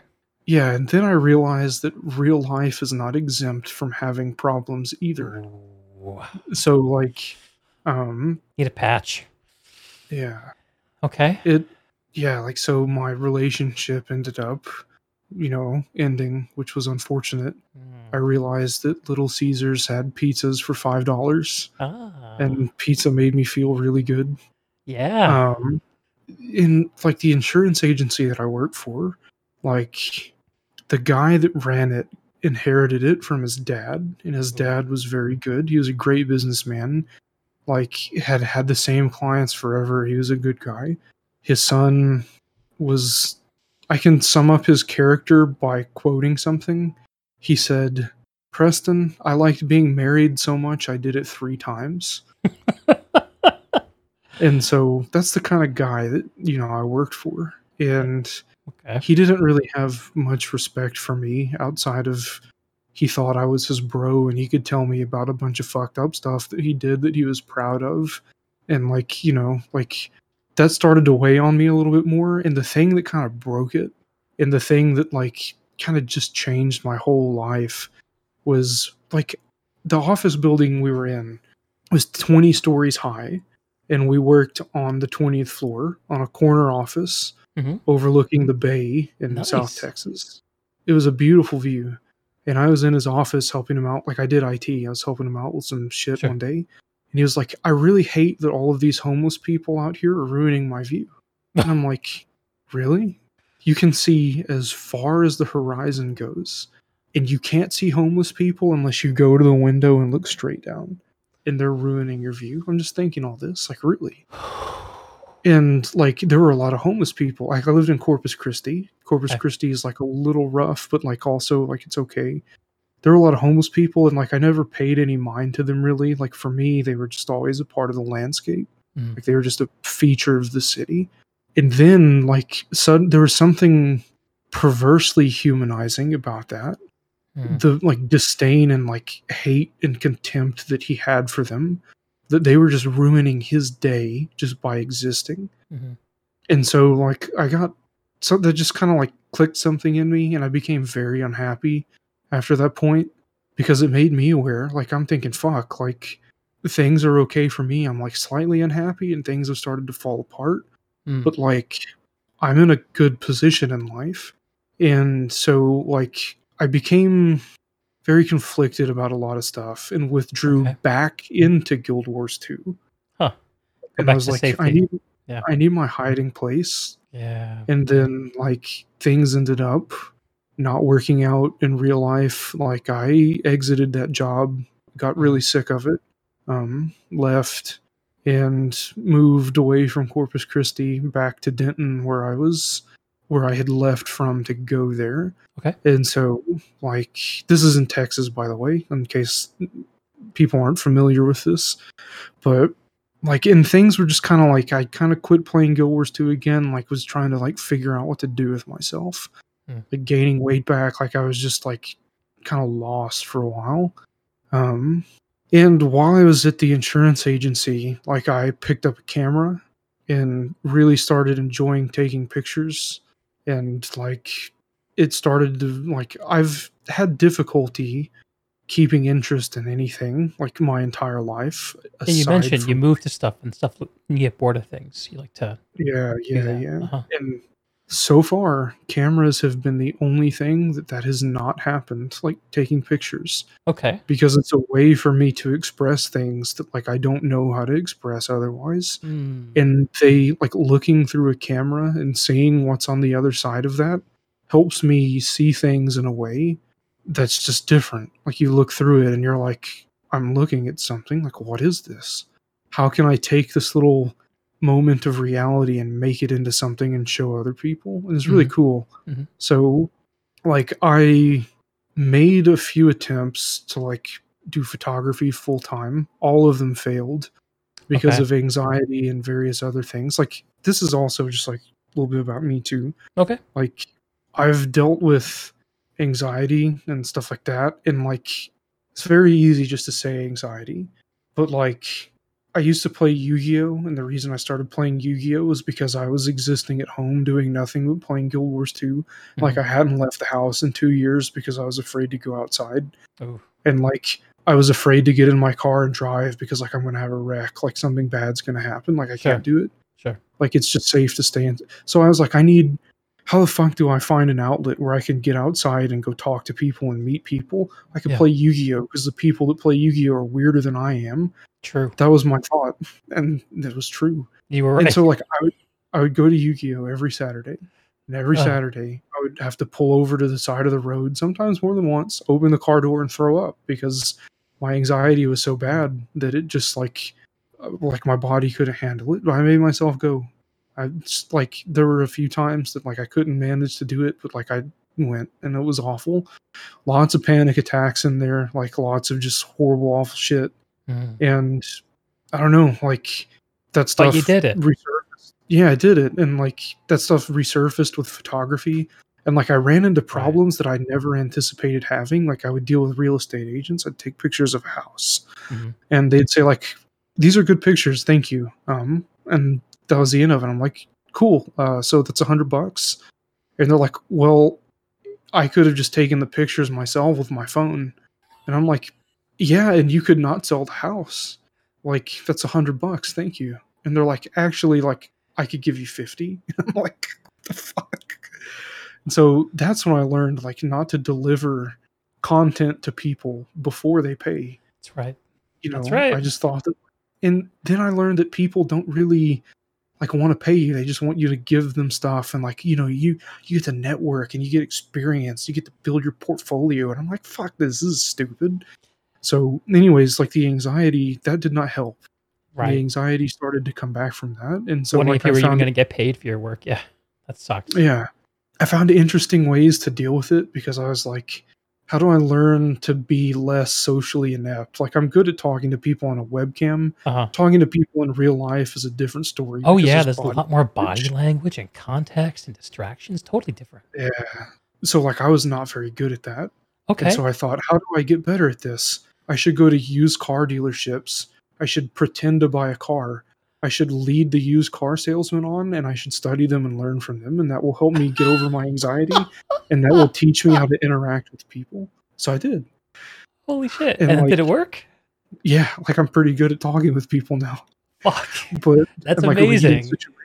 Like, this is the kind of person, like, I'll realize eventually that there's some problem or that I'm facing some difficulty, and, like, I'll realize in my head, like, I can either just fucking give up, and I can just, like, deal with life, and life can be shit, and I've lived through enough shit, whatever. Or I can fucking, like, go try something. Maybe it doesn't work, but I tried. Mm-hmm. And so that's just kind of like, yeah, you know, where I went with that. Feel free to, like, interject or, like, ask me any questions. I have a few thoughts, but this is an incredible story. Like, yeah, it's actually, it's really interesting. You mentioned anxiety. I talked to a streamer a couple weeks ago on the show.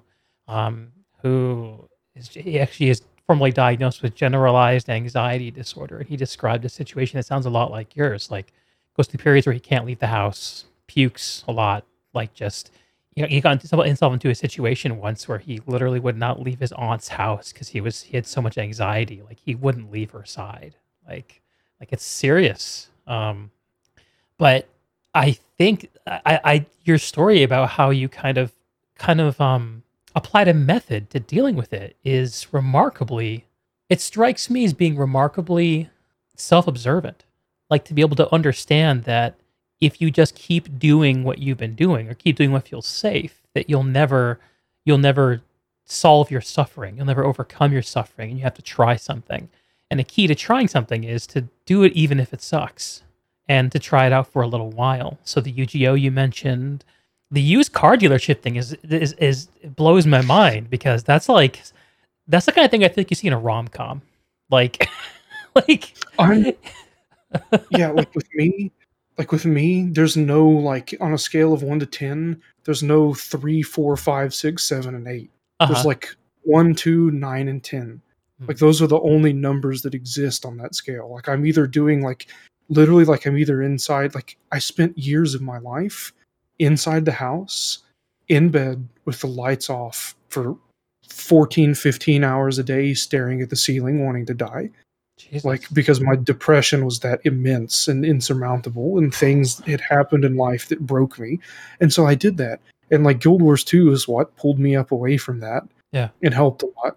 And then, like, slowly and gradually, I've been able to get away from that. But, like, it sucks. Yeah. And, like, it's just, for me, it's just like I exist in a situation that sucks for a long time, and eventually I just get really mad about it. Mm. I do something crazy to get out of it. Not crazy in like a really intense and powerful, like, the type of thing. Not that irresponsible, just very direct and motivated. Yes.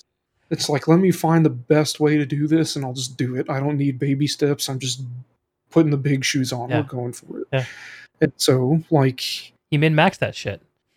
Yeah, I guess. But I've dealt with a lot of stuff in my life, and, like, part of what I'm doing now, like, I got into automotive photography for a while and was really into that. Okay. And, like, I like cars. Like, I like speedrunning dungeons. I like driving really fast. And, like, my whole family, like, hot rods, drag strips, like, back roads at 3 in the morning. Like, that's the kind of family I come from. Yeah. Yeah. All right. Yeah. And so, like, I've liked cars. And I thought, you know, people take pictures of cars and people get paid money to do that. That'd be fun. Mm-hmm. So I tried to do that and then realized two things. The situation with the real estate agents was exactly the same. Like, it didn't matter if you took a good picture of someone's car. They didn't want to pay you with it because they wanted to post it on Instagram, and mentioning you in the description was good enough payment. Fuck that. No, it's not. And also, they were willing to actually pay people, but the pictures I saw people pay for were absolute dog shit, and I didn't understand it. And then I figured out people don't actually care if the pictures are good or not. They'll pay you to sit there and ask them questions and talk about their car for an hour. They just want a friend. Yes. So, like, I've taken pictures of people's cars that are really good, and I've not made any money from them because the person's like, well, sorry, bro, I don't have the cash. I just spent $700 on parts. And it's like, you could spend $700 on parts, but you couldn't pay me $100 to take some really nice pictures that you'll have forever. Okay. Like, you couldn't even pay me $60 because I was willing to cut you a deal. Okay, fine. But, like, suddenly you start asking somebody questions like, oh shit, bro, what kind of exhaust is that? I've never seen one before. They're like into it. They're like, yeah, where do I send the PayPal? And it's weird. So, like, if any of you are trying to get into photography, like, it's literally like it, I would go so far as to say, like, if you can put a camera, like, if you can get a camera and get a decent lens and just set the camera on full auto and just, like, take pictures and have no clue what you're doing. If you can do that, but you're really good at talking to people and making them feel special, you could be a successful photographer. Like, yeah, people would pay. Sell they yourself. Don't care if the picture's good or not. Like, that doesn't matter. It doesn't matter. No, I think you're right, man. Like, I've seen that in my own experiences and in the tech business. Like, sometimes the sale is not it's not about the product at all. It's about the people. Do you like each other? And if you don't like each other, it's really hard to overcome that. But that's a pretty cool life lesson you stumbled into there. Yeah. And so that left me feeling very unfulfilled because, like, to me, it's an art. It's something I want to be good at and something that I want to master one day. And, like, if I take good pictures and no one cares that the pictures are good, like, whatever. Like, there's some satisfaction in knowing that I'm good at it. Mm-hmm. But, like, also, if the pictures can communicate something meaningful, I find fulfillment in that. Mm. And, like, when I lived in Corpus Christi, after I had that conversation with my boss about homeless people being an eyesore to him, and I hated it. Like, I got really, like, I was like, I want to take a picture of homeless people, like, and I was terrified to do it. I was terrified just to, like I put a zoom lens on and would try to, like, zoom from across the street and like frame it poorly because I'm like, I could be here for like 2 seconds and someone's gonna see me and oh no, fuck, and like I'd run away. And like then, like, this was at the end of my relationship. Like, the end of my relationship was going to Hawaii with her for a week. Which is like, you know, it was probably about 2 weeks, which is like, that's like the cool part of a relationship. Yeah, it seems cool. But like, basically, the entire time we were there, we kind of just like figured out that the relationship was probably going to be like done and that we were probably going to go our own separate ways. And like, so it was mutual. That, you know, I get, like, I mean, I didn't want it to be. And like, I tried to like make things work and she kind of like tried to like, I don't know, whatever. Yeah, but it just didn't work, and we didn't like it. It just needed to end, and so it ended. But I went out in downtown Honolulu with my camera with a 35mm prime lens, and I was like, I feel really anxious, but I'm gonna walk around and I'm just gonna take pictures. I noticed something, and I saw, and like I see Pibble in stream chat right now saying that you're a ex-homeless person, which I'm glad that you're an ex-homeless person. Yeah. It was very, like, I just started to notice. He helped me overclock my RAM recently, so he's my tech angle on overclocking. The first time I tried to do that, I broke my Alienware laptop. Ouch. The day I got it in the mail, the first thing I did was overclock the RAM, and I broke it before I even like loaded the operating system. I went into the box. Anyways. Did you call a pro gamer move? Yeah, it was great. Stupid. But, like, I noticed that there were people. Uh-huh. And, like, for me, like, up until that point, they had just been a part of the city and just something that was around. Right. And, like, I'm looking at them through, like, a viewfinder and a camera. And, like, looking at them move and looking at them just stare off into space. And, like, I walked up to a guy and just talked to him for a little bit. Mm-hmm. And I asked him, hey, man, can I take your picture? And we just talked. I don't even remember what we talked about. Like, I don't remember his name. Mm-hmm. But, like, it was a very powerful experience. And, like, that inspired me. I'm like, fuck, I love street photography. Like, I'm going to just see what I can do. Like, I'm just going to take pictures in black and white. I'm just going to see, like, what I can crank out and if any of it's good. And, like, some of the stuff that I took is some of the best stuff I think I've ever taken. There are a couple pictures that I think are phenomenal. A lot of the stuff was just absolute trash, but I thought it was really good at the time. Uh-huh. And, like, it was just me, like, with the thought of, like, the relationship being over and, like, hating my job and, like, having my whole, like, worldview, like, shattered into pieces. Mm-hmm. And, like, just walking around with that damn camera, and it's just like, fuck, like, the world is much bigger and it's got a lot more problems than I've thought about. And so, like, anyways, like, I got back to Corpus Christi, like, was really, like, afraid to get involved and do anything, but I was really curious. And then, like, I got back to Dallas and didn't really do anything, like, for a while, but it had been in the back of my mind. And, like, I went out and, like, dabbled in street photography, a lot of cars and, like, other stuff. Didn't find anything particularly fulfilling. So I went out to downtown Dallas one day and walked around and saw a bunch of broken people, a bunch of people that didn't have anywhere to go. And I just spent some time talking to some. And then I realized I should probably get a GoPro and a microphone. And I should probably, like, find a way to, like, rig that up so I can talk to people and, like, record it sometimes. Mm-hmm. And on my YouTube channel that I have, there's a video I have talking with a guy named Dallas that was in Dallas. Mm-hmm. And he made a comment in that. Like, he came up behind me and caught me off guard, and I was really anxious, and you could hear my breathing being really heavy. But in the video, he's just like, man, like, you see all these people, like, they run away. He's a homeless person. They whisper and they make fun of him and laugh. Mm-hmm. And they run away from him, and they cross the street when he's on one side of it. And he says, man, like, I'm not a killer. I'm not a rapist. I'm not a child molester. I'm just hungry. I'm homeless. Yeah. And, like, that really, like, I just kind of, like, whatever was inside of me that was built up came apart. Like, I didn't cry. Like, yeah, nothing. Like, there was no outward expression. It was just, like, the inside of me just, like, collapsed. Yeah. And I was like, fuck. Like, and the more time that I've spent out there and, like, walking around and talking to people, like, it's become something that I'm, like, so overwhelmingly fascinated by. It's like consuming. Like, I work, like, I have a job that I work part-time and I make, like, no money because, like, I want to, like, figure out, like, what I can do and, like, how I can go out there and do shit. Mm-hmm. And it's just like, it's like there's this whole society that's next doors to ours. And, like, there are a lot of bad people out there.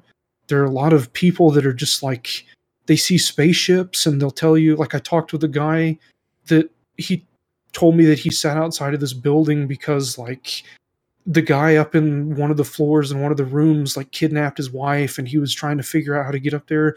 Like, I talked to a guy that said he was at the crucifixion of Jesus. Like, there are people out there with problems. Yeah. And then there are people out there that just want to get out of it. And, like, they don't know how. And it's just like, they're the same as the rest of us. They just don't have anywhere to go. Yeah. Like, they don't have anywhere to sleep. They don't, like, they wake up in the morning and they think, like, what are we going to eat today? Like, some of them probably think, like, who am I going to have to scam for $20 so, like, I can go to the next town over? Like, how do I get a Greyhound ticket? Like, they think about stuff that, like, we probably don't think about, like, ever. Like, I don't think I've ever had to worry about, like I've had to worry about, like, is the person at Whataburger in the drive-thru going to think that I'm fat whenever I've gone there at 3 in the morning? Like, I've never thought, like, do I get to eat today? Yeah. And so, like, it's just been, like, I don't know. And it's made me think of a lot of other shit, too. Like, there are probably people out there, like, nobody ever told me that I could do anything cool. People told me that, oh, you're smart. Oh, you're going to be successful. Oh, okay. You're going to, like, you'll be good at computers one day. Like, my teachers would tell me that in high school. Nobody, like, it was about, like, you could be good at school. I hated school. Mm-hmm. And, like, I wasn't good at school. But, like, nobody ever told me that, like, having a camera was an option. Mm-hmm. Nobody ever told me that doing anything creative was an option. Mm-hmm. And, like, my girlfriend is, like, in the, like, my current girlfriend, like, I care about a whole lot. Like, she and I have an incredible amount of similarities and overlap. Mm. Where, like, nobody ever told her that, like, being creative was okay or cool. And so, mm-hmm. like, now I'm fucking thinking, like, I've been thinking for the past, like, month or whatever, like, and I saw an article from somewhere in England, like, a guy gave disposable cameras to homeless people and was like, take pictures, give me the cameras back, I'll pay you some money, and then we're going to put it in an art gallery. And I'm like, fuck, I could do that too. Yeah. Like, I could hand people that maybe they're creative, or maybe they want to learn, or maybe they want to do something, maybe they want to make some work and sell it. And like maybe they never thought that was an option, and maybe I could do something. And so, like, I don't know, all of this, like, being angry at Guild Wars 2 seems like such a dumb thing to me now. Yeah. But I guess that was a lot that I just went through. Feel free to, like, jump in and ask me anything, or, like, yeah, whatever. Well, a few things jump out at me. Yeah. So first off, like, that's an amazing story. And when you were talking about that moment of having your, like, your inner world almost, like, collapse when you're having that conversation, that really was that's a beautiful moment, man. And like, I think that one of the interesting thing about gamers sometimes, and I'm speaking about myself here too, is that games really sometimes make it pretty easy for us to wrap ourselves up in safety, right? And kind of as a result, and the downside to that is we give over our happiness, our enjoyment to a bunch of well-meaning strangers who are making this experience, you know. And the logical thing to do when the experience doesn't make you happy is get mad at the people who are making it. Like, get mad at the developers, mad at the publishers. I've been through my own rounds of rage about video games, and I've groused publicly about Guild Wars 2 in the past as well. But, like, I guess, like, having those moments where you reframe the inner collapse, like what you called it, I kind of think of it as a reframe, where you gain a new perspective and you can kind of update your mental model of the way life works. Not the way the world works, but the way life works. You know, I had played little Deeg story. So at the end of 2019, I'd been playing online games for 20 years. I got to the 20-year anniversary of the Christmas where my parents gave me Unreal Tournament and Half-Life and Quake 3, and installed it on the family PC with dial-up internet, and nice. That started my whole journey, and what a journey it's been. And there's been some real highs and some real lows, but after 20 years of doing it and enjoying it, and I finally got to a place in my adult life where, like, I no longer am gaming degenerately. Like, I have a relationship, I have a life, I have a career, I have all these things, a family, but gaming still seems important to me. But why? And I had a reframing moment. It wasn't the power of what you're describing, but, like, realizing I could talk to people, like what you and I are doing right now. Realizing I could talk to people and try to find out how we should live. Like, that's what I see this as. We're all collaborating, and we have the shared baggage of gaming. You know, one of the things that my wife and I like to joke about sometimes is shared baggage. Like, you know, we're both big people. You know, you talked about that too. Like, all the same roads about weight. I've been down those roads, on them right now too.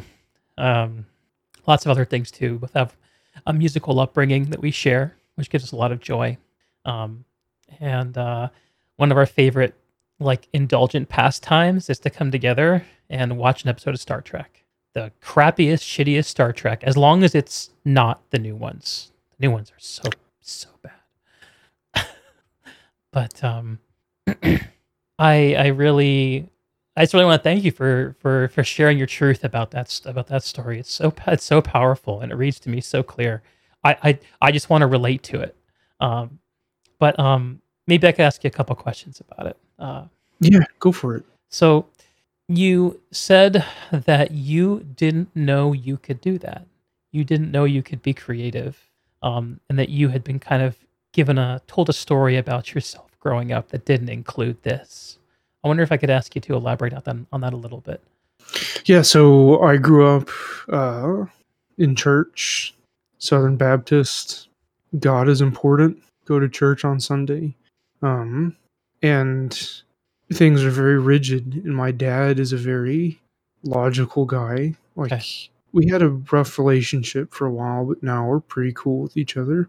And anyways, my recollection of childhood and the things that they recount to me, there's a lot of conflict in how they overlap and how I remember them.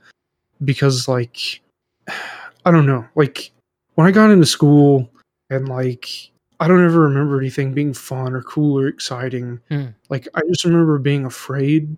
I remember not knowing why, people didn't like me. I remember being the weird kid, and I made the remark about intelligence earlier, and my definition of intelligence, right? What is intelligence? The most intelligent person would be able to process information instantly, store an infinite amount of it, and access that infinite amount of information instantly, and then spit it back out. Okay. And so as you decrease in intelligence, the ability at which you can store information, mm-hmm. the pool of the information and the ability to access it and do something with it all shrink. Mm-hmm. And I feel like my ability to extract information from the pool of information that I can store is very situational. If I'm very engaged with something, it's very fast. Mm-hmm. And if I'm very I get myself into oh my God, a guy threatened to kill me when I was out downtown because I wouldn't light a cigarette. And I hadn't set myself up particularly well because I walked in between two buildings to mess with my GoPro.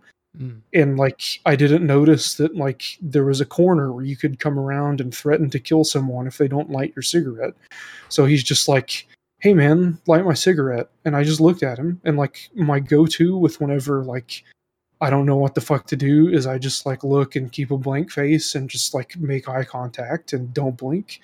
And it confuses people and they don't know what to do because there's nothing for them to read, and they feel like they have to give up more. Because you're not soaking it in, I guess, is the best way to put it. Yes, silence. But he's just light my cigarette. And I just look at him, and he's I'll fucking kill you. And he starts walking up to me and putting his hands in his pocket. And I'm I just said at him, I'm I guess you're just going to have to kill me because I don't have a light. And he just looks at me and he just stops and he goes, white people are crazy. And he just kept going. And I'm just awesome. People have tried to fucking Fallout New Vegas shit. People have tried to bait me down alleyways because I'm walking around with this camera rig right here. Right. And people are hey man, can you come help me with something down here? And I'm I fucking played Fallout New Vegas. I know where this is going. It's going to be me or you if we go down that alley, and I'm not going to get into that. Anyways, oh man, there's been some sketchy shit that's happened. I've seen people get into fights, the cops have come, I've seen people actually try to stab each other and all kinds of shit. Real shit. It's walking around with a GoPro in the downtown of a big city, you'll get some things that are interesting. One of the videos I have on my channel, I got pissed on by a guy. Seriously? It's he was talking to me about, he came up on me, while I have a camera, and he starts telling me about Jesus and, his drug addiction and stuff, and then he's, at the end of it, he's just hey, bro, I gotta piss, and he just drops his pants and just starts. And I'm you gotta go. Fuck. Cool. It's just So, you've exposed yourself to some real shit. Yeah, my point in all of this is, my ability to like process, retain, and like access that information gets better the more intense of a situation that I'm in. So I tend to seek out situations that are just completely fucking ridiculous because they're stimulating to me. And so like I have like in that's all at the same time as like battling this like really shitty anxiety. So like there have been times that like I've gone out to Dallas and like I just walk around for 2 hours because I'm so anxious that I feel like I'm going to fall apart, and then I just leave. And then there have been times where like I've literally like walk up to people that are like yelling at each other. Like I have a picture on my website where like I have a shot of these two people like fighting with each other, and they were literally like on a screen, like on a street corner, like fighting and screaming. And I'm just like walking up on them, taking pictures. And like, I always shoot with a 50 millimeter prime lens basically. So like you're relatively close if you're shooting with that focal length. Okay. And so like, I don't know, like sometimes I just feel like the fear and the anxiety all go away depending on how extreme and interesting something is when it happens. But if nothing's really going on, like if everybody's quiet and keeping to themselves, then like it's just like the anxiety starts to creep out again, and I just hate it and I'm uncomfortable. Yeah. Like when the moment calls, like when there's a highly stimulating situation, like there's no room for anxiety. There's nothing to worry about. The worry is in front of you. Like you've coalesced the worry into an actual threat. You've literally like almost like literally manifested your anxiety. That's some heavy shit. I gotta think about that. And like I don't also like something else that I'd like to point out is like I don't want to make myself seem like some noble, like righteous, virtuous, like bastion of hope and humanity and everything that's good. Cause like I'm really rough. Like, I'm pretty, like, blunt and honest, and I don't really, like, sugarcoat things. But, like, I don't know. Like, I just feel like, and, like, honestly, like, I don't even feel, like, that much of an attachment or, like, sense of good to a lot of the stuff that I'm doing. I just, like, recognize that, like, I could be doing good things or I could not be doing good things. And, like, I would rather just try to do something good and try to help. And so, like, I just want to, like, because inevitably there's always someone that says, oh, like, there are always critics and skeptics, and that's fine. Like, I don't have a problem with that, and I invite that. But, like, I just want to, like, I just want to say, like, I don't, like, think I'm, like, some reformed, magical, like, holy, like, whatever you want to call it. Like, you're trying to toot your own horn. Yeah, like, I'm just some asshole with a camera, and I want to do cool stuff and help people. Here's the big assholes with cameras. Yeah, here's mine. I got a water glass, I guess. All right. Yeah, man, I don't get the sense you're trying to do this for show. Yeah. Look, I liked what you just described about trying. If you're gonna do something, you might as well try to do something good. I wonder if you're familiar with the Ayurvedic term dharma. Is that something you've heard of before? Something looks like no. Okay, I'll walk you through my understanding of it, because I think it's similar to what you're describing. So okay. I don't know a lot about Ayurvedic medicine or Eastern medicine. I guess what I do know about it is that it takes a more of a whole body approach towards health, as opposed to like a Western, which is like, what's the problem? Zero in on it and zap it, and now you're healthy. But in Ayurvedic medicine, there's this idea of dharma, and it has to do with, my understanding of it is that dharma is kind of like a calling that is bigger than yourself, that when pursued improves yourself along the way to improving the world around you. Like, I kind of have this crazy idea that by sitting down and talking to gamers and developers and things, that I can improve the way that we think about games and people and talk to each other. It's kind of this crazy little thing I'm convinced of. Could be true, could not be. I'll find out along the way. And for me, as I've pursued this what I hope is a calling, I've done 1,000 different things I wouldn't have done otherwise. Like, I take care of myself in a way. Actually, here, have a look at this. This is my, like, I shouldn't show my license on stream. Shit, let me see if I can just show you the picture on it without doxing myself. Can I do that? No, it has my signature. Never mind. No, I'll show you offline. Okay. But by having to show up on stream and talk to people, I take much better care of myself. I pursue my interests. I'm doing all kinds of things that are good for me and develop me in ways that I care about, that I wouldn't be doing if I didn't have this idea, this problem, like this irritation that's stacked up over 20 years of like, why are gaming communities and the way we talk about each other so fucked up? Like, they're honestly fucked up. If you go to Reddit, you can see it.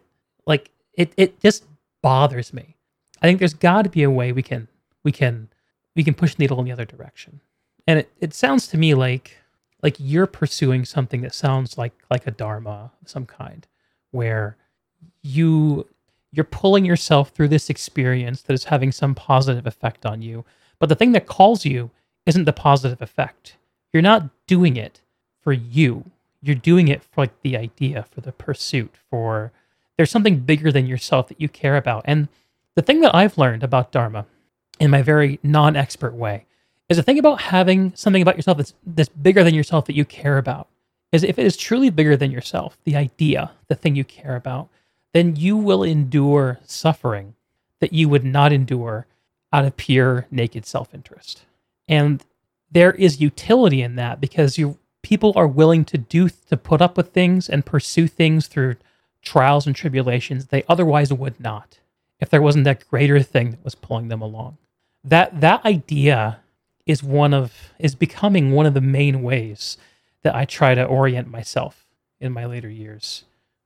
Later, like I'm gonna die. No, as I get up into my upper 30s here at this point, I guess compared to being a 18, 19-year-old gamer, I'm basically dead.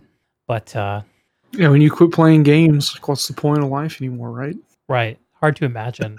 Yeah. So does that idea of dharma, like does it shout out to you at all? Does it sound? Is the way I'm characterizing this experience fair and accurate? Yeah, it is. And like, it's I don't like I know as much about it as what you just told me, but it sounds, I guess you might say, like familiar or like descriptive of like I guess what I'm doing and how maybe I'm feeling. So yeah, I didn't know that there was necessarily like a word for it or anything. Yeah, I didn't know either. But I just stumbled into it. There's like, man, like there's some stuff that I want to do and like I'm really afraid of it, but I feel like I need like this is what the old religious version of Preston would have said was God's calling and God's like calling me to go do his will. Like, you know, well, Jonah, it kind of is. But like, sorry, I can finish your thought. Yeah, no. It's like, I've been thinking, like, I wonder if anybody has ever, like, just gone and lived outside for a week with homeless people and, like, taken a GoPro and recorded the whole thing. Hmm. And, like, I'm thinking about this. I'm like, I've gone camping before. Like, I've been away from home before. Like, those aren't even close to what it would be like. Because, like, camping out in the woods with friends for, like, 2 days is, like... you're outside, like that's the only similarity.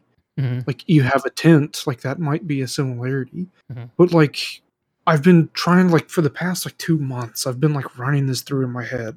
Okay. Like, am I going to get robbed? Maybe. Yeah. Is someone going to stab me? Maybe. Is someone going to want my camera gear? Definitely. Mm-hmm. Is someone going to try to like all of these like horrible, awful things could go wrong. And yeah. like I don't know, like the worst case is like somebody just kills me and takes my shit.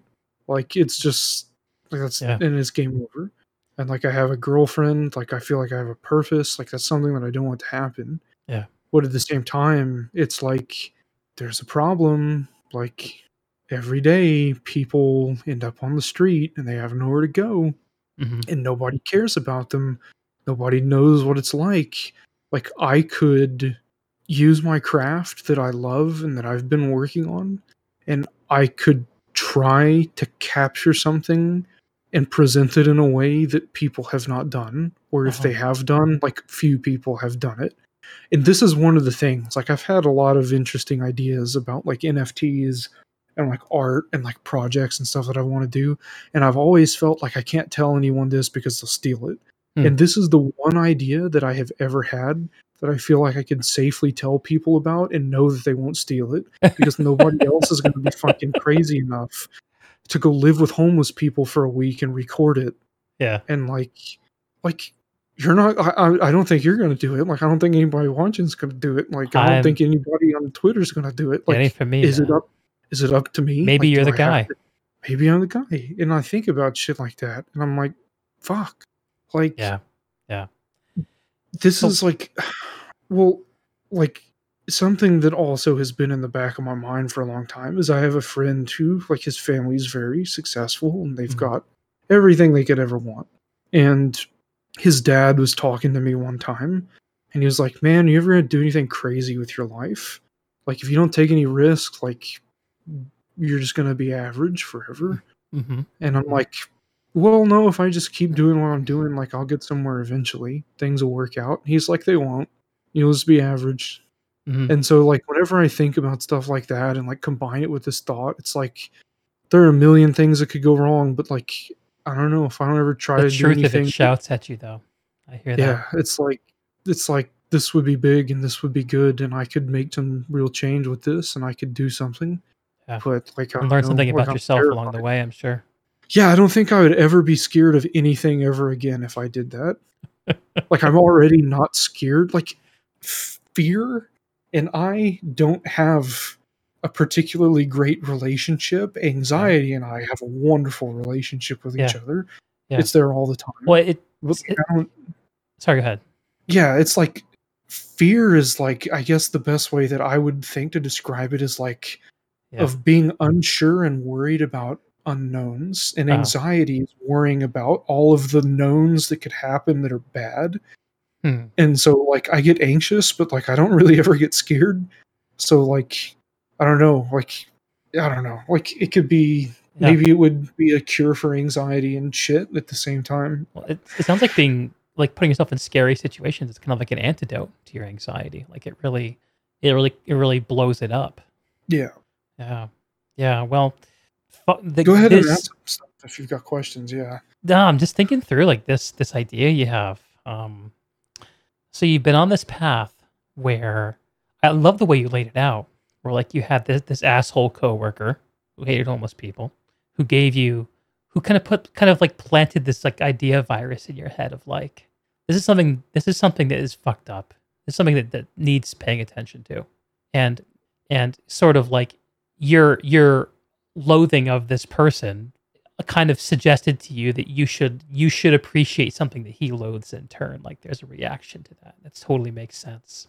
And I don't know, like, I hazard a guess too. There probably is some like empathy, like the anxiety is kind of like a worrying about what might go wrong. And if you look at a homeless person, you might think that's the bottom, right? You don't want to see yourself there. And so I get it. At least I think I do. And seeing it through the lens of an art, literally through a lens, and growing that, like, I've seen the videos you've done. And when you were talking about it earlier, I played some of it as a kind of B-roll where we were chatting. Okay. Yeah. Okay, cool. And they're fascinating, right? And I think as fascinating as it is to hear from people who are traditionally have no voice, right? It's also fascinating to kind of see them through your eyes. Like, part of what's interesting is the fact that such a thing would even happen. Such an encounter would occur.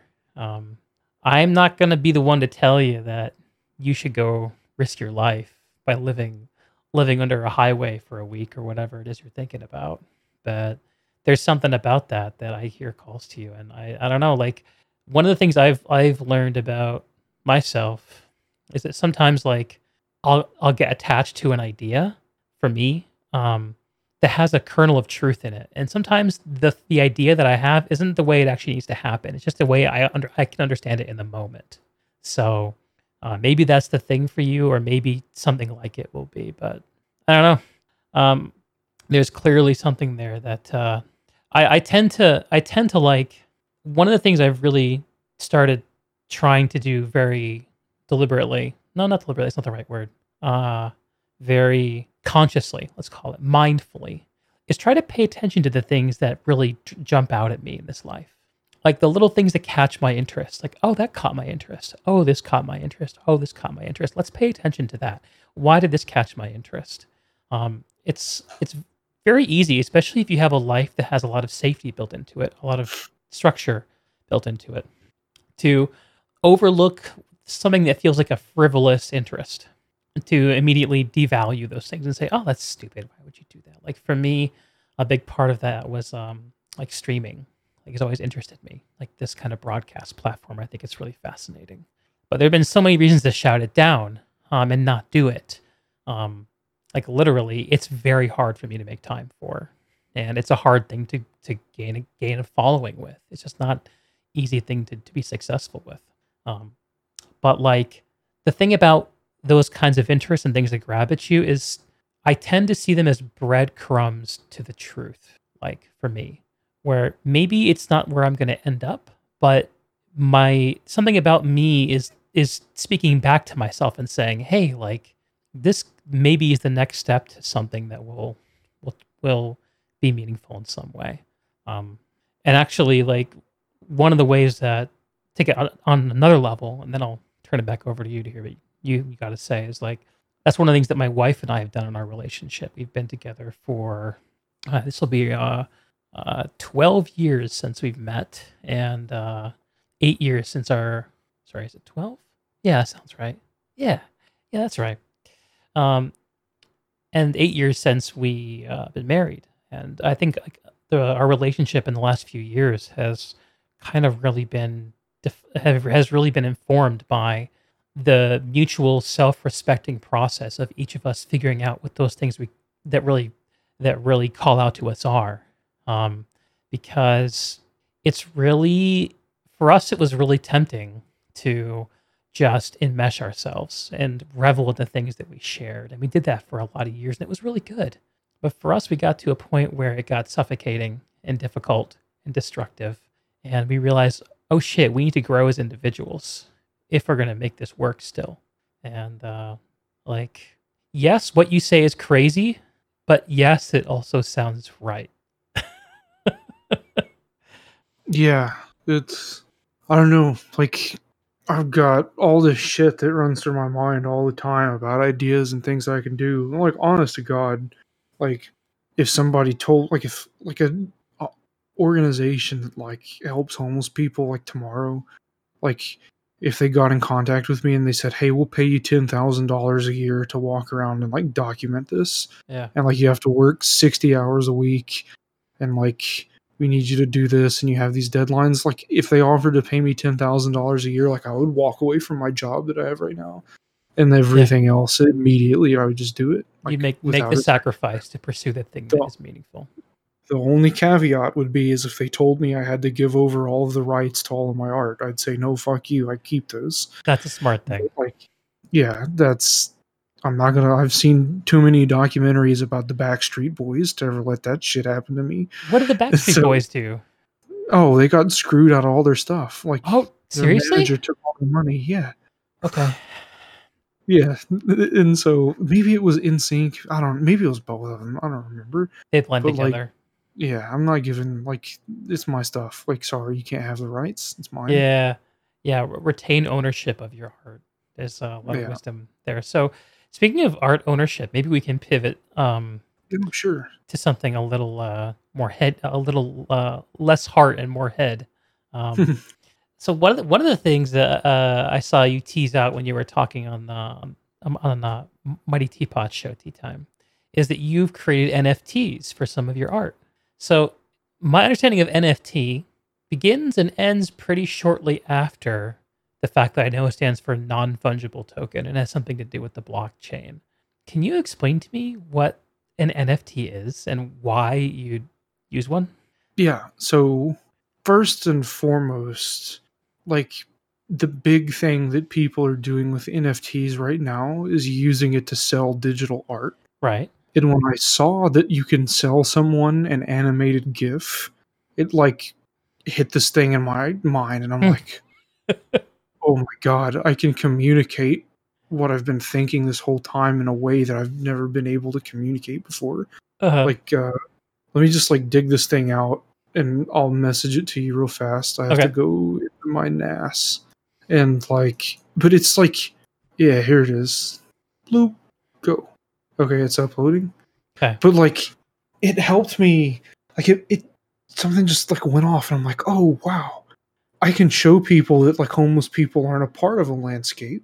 Like I can take this and I can edit this picture that I took in such a way that it looks like it was viewed through a thermal scope, and I can make it jitter and shake and communicate like the anxiety that I feel when I was taking it. Mm. And like, I can give the person a heat signature, and like the rest of the background can just be plain as hell. And like, it's like playing Call of Duty, like looking through the night scope or whatever. Yeah. And so like, I was like, I could make NFTs.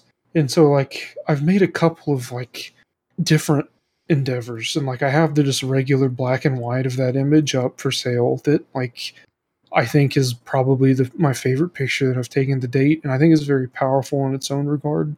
I just think that this adds a different layer of depth to it, and I've made several more, but like it's expensive to make them at the moment, so like you have to actually make the token. Yes, so the way that all of this works is, if I want to explain, like if you're so just like starting with the whole blockchain. Yes. The whole concept of a blockchain is that there is, the best way I could put this is if you have an Excel spreadsheet. Uh-huh. Okay. And it's got entries of people that own things. Right. So you have like a row that's like, this person owns this. Mm-hmm. This person owns this. This person traded this to this person. Mm-hmm. This person, you know, and you just have a list of things, and it just goes on and on and on. And that's called the ledger. So there is a ledger that exists that a blockchain basically, like at its core, protects. Mm-hmm. And so everyone that has a computer that's mining Ethereum or Bitcoin or whatever is part of the blockchain. They are maintaining a copy of the ledger, and everyone agrees that the ledger is supposed to look a particular way. And so that's how you have consensus of ownership and consensus that someone owns something. And which is significant because traditional currencies rely on banks to do this job. Centralized versus decentralized. Mm-hmm. And so like NFT is basically like a unique token that you can associate to anything. Mm-hmm. It doesn't have to go to anything in particular, but people are using it to sell art in a way that art's never been sold before. Mm-hmm. And so like with NFT, whenever you create that token, you're associating it to a particular digital file in the case of art. Mm-hmm. And whenever it's traded hands or sold, you can build in a like commission percentage to that. So anytime someone sells that token, you get a percentage of the sale as the artist, as the person that created it. Oh, seriously? So, yeah. Huh. So, like, if I become a wildly successful artist and the value of my NFTs, like someone buys it for $200 or like whatever I have it listed for, they hold on to it, my name gets big and I blow up and, you know, whatever. And then someone sells it for $1,000. I'll get a percentage of that sale as the creator. Mm-hmm. And then if it sells for $1 million, I'll get a percentage of that sale. Hmm. And so it's a way to generate income and for collectors to like, you know, it's this cool concept, but like the whole like blockchain and everything, like the simplest way to define it is it's just like a spreadsheet that everyone has a copy of with a bunch of information in it. And everyone has to agree. You have to have at least 51% of the nodes of the blockchain, like the computers that are mining something. Mm-hmm. They have to all have the same ledger and agree that it's correct. And then that determines that, you know, people own the money that they have, that the Ethereum or the Bitcoin is in this wallet, that this NFT belongs to this person. So it's, yeah, like decentralized. You have... Yeah. There are a lot of interesting problems with it because like the way that like Ethereum works right now and Bitcoin is that they have a proof of work consensus, which basically the blockchain and the ledger are protected because you have, whenever a transaction occurs, it gets stored in a block. Mm-hmm. And that block gets added, and that block has information about the previous block. Right. And then the next block that's added has information about that block that was just added. Right. And there's a level of encryption that occurs, and you have to process and calculate that and crunch it all together and make your little block and add it. Mm. And so that's where the mining comes into play, because you have people that are just calculating shit on their GPUs all day long to process and and verify those records. And with proof of work consensus, people are competing to solve that encryption first. So the more GPUs and the more power you have, the better your chance of solving it is. And so you have people like the danger in all of this is that you might get to a point where someone can control 51% of the GPUs and start saying, hey, all this money went to my wallet. Actually, here's the ledger. This is what it is. I own 51% of the notes, so I'm the authority. It turns out I own all of it. Isn't this great for me? Yeah, that's like the idea. And like, it's not unreal that something like that could happen, because you have this invisible currency that the government wants to tax. You have people that want to get rich. You have all this shit happening. So like, it was a great idea. And that they ever thought it would be perfectly secure is hilarious, because apparently, like everyone else who ever had an idea, they didn't factor in humanity into the equation.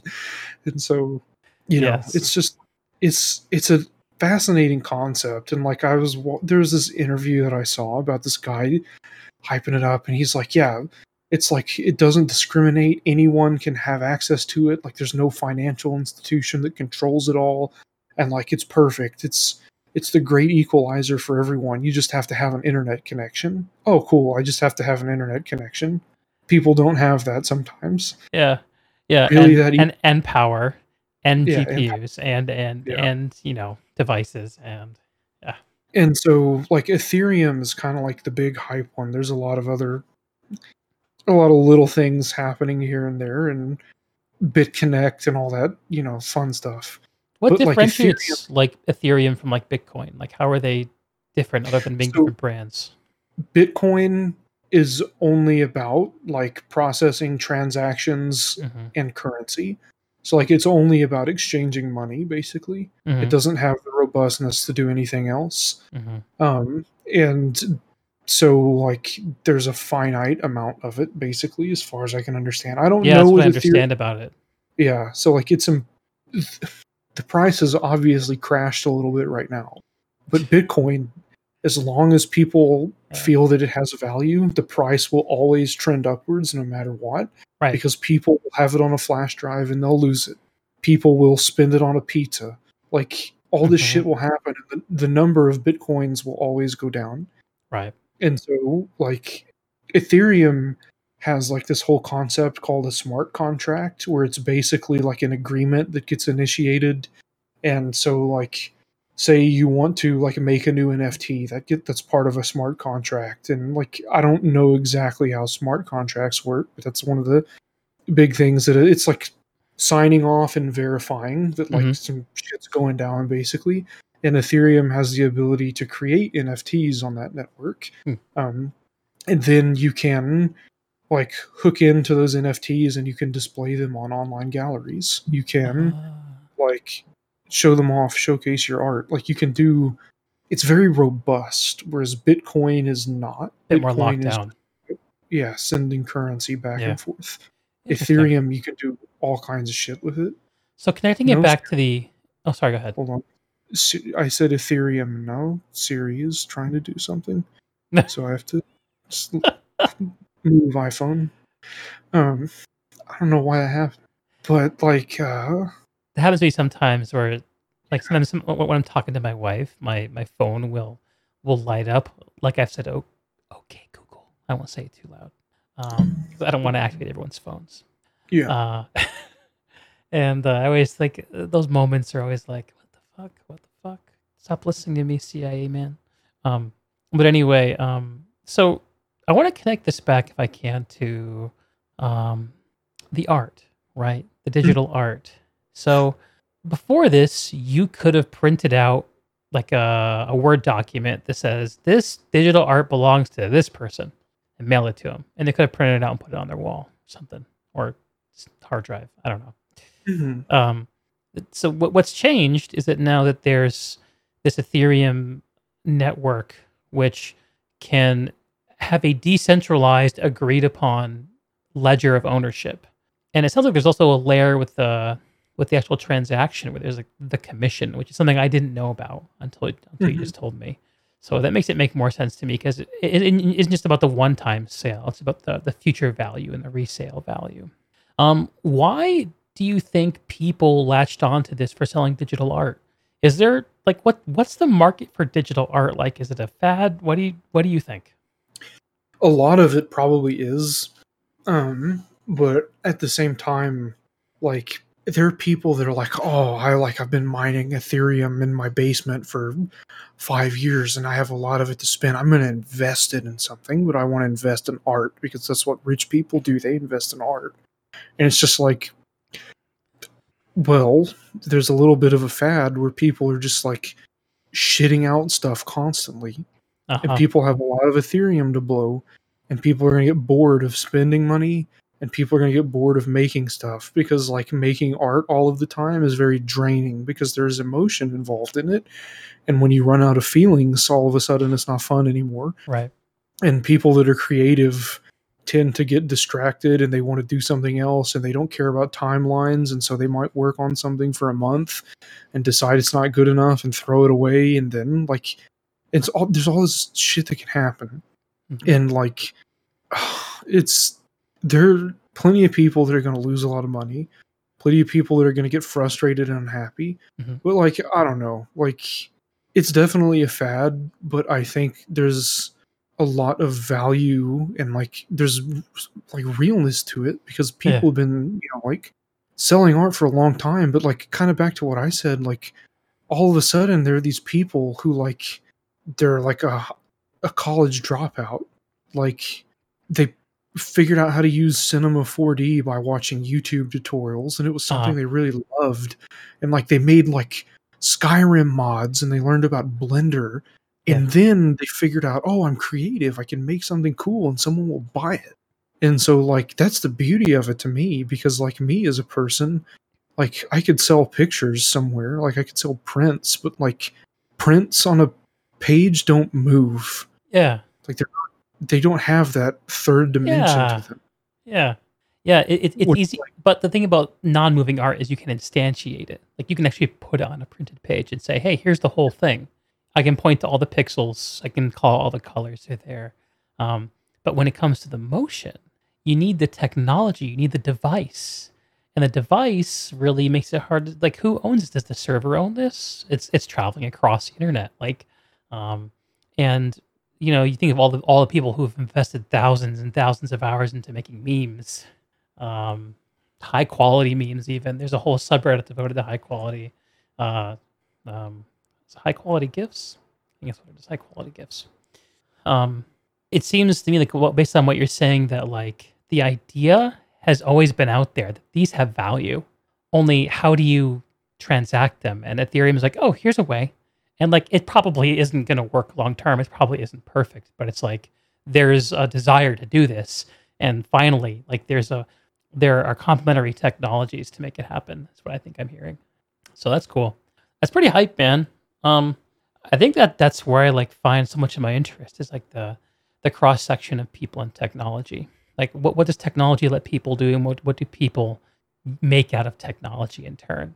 And art too. Like I think art has this beautiful like art and technology have this beautiful like recycling cycle where it's like, and you can point back to like, you know, tricorders and shit from original Star Trek, and look at cell phones. I don't know if they're directly inspired or not, but like art inspires life, life inspires art, and it just goes on and on and on and on. And I think that process of creation, it's why we'll always need artists. Unlike those people who won't buy your you know, your car photographs, will tell you. Very cool. All right, Preston. Well, so you have an acronym at the front of your name. This is UVW. Did I get that backwards? Is it UWV or UVW? UWV, Underworld Video. Oh, I screwed up your nameplate. Oh, you're good. Rip my face. I got it right on the YouTube, though. And I screwed up the social media icons. All right. So before we got online, we were talking about how it's one of those crazy days and there's no time to prep. And here, there's a manifestation right there. Fair enough. I'll fix it in post. It is what it is. Okay. It's all good. All right. But what is UWV? So it goes back years, like to the logo. Oh, yeah. I came up with this so I was in high school and I was in class. I didn't give a fuck about class. I didn't give a fuck about high school. Uh-huh. And I just draw shit all day long in my notebooks, on homework assignments that I'd turn in. Like I turned in a calculus test one day. I answered none of the questions, and all that was on the entire test booklet was a picture of a caveman setting his hut on fire. That was my test, and I got a 50 on it because my teacher felt bad for me. That's pretty good, like, for the amount of effort you put in. Yeah, like I was like good at school, like I could figure shit out, but it was really boring. And like I did pretty well on tests because I would do other people's homework for them because breaking the rules was fun. But I didn't care about doing mine because it's like, what does this do for me? Like I'm learning how to do it. I'll just take the test and make a good grade on it, whatever. The means were there, but not the motivation. Yeah. And like, I went to a private Christian school as well. Ooh, yeah. Private Christian school boy right here too. I fit in so incredibly well. I can tell. Fit in is just great. I can so easily imagine that.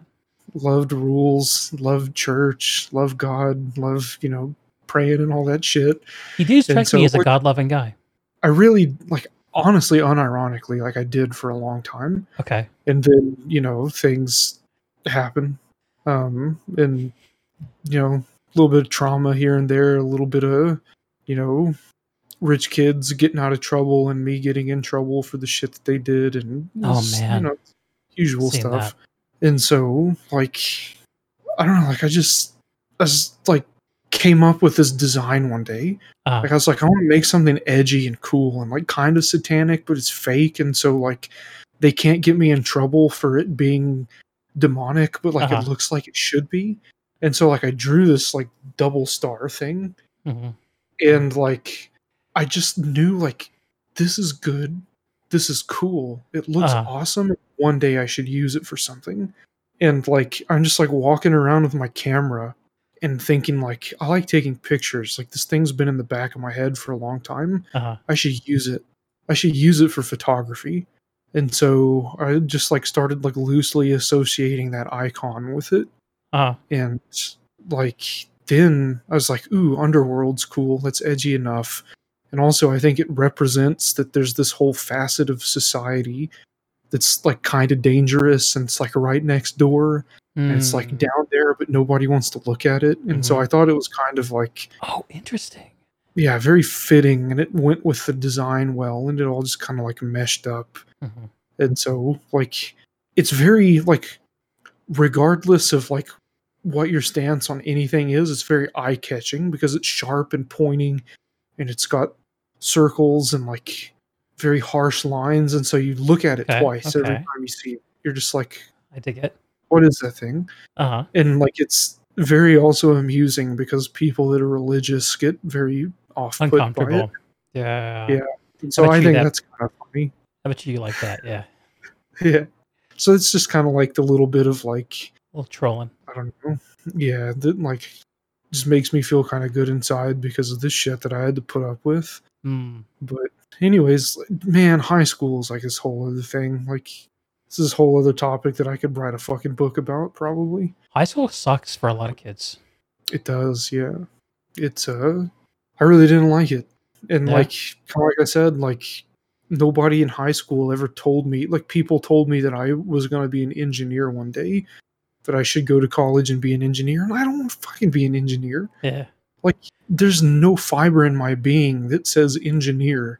I'm abstract. I'm creative. I want to work on something for 50 hours straight, and not do anything for a week. You don't want to sit and plot angles and make calculations and do formulas. No, I don't want to do that at all. Isn't it crazy how powerful the stories that people tell us about ourselves when we're growing up are? I can relate, actually. Like I never had trouble with school growing up ever. And I got told the story that I was this brilliant kid. I was so smart that no one could give me advice because I was just smart enough to figure out the whole world.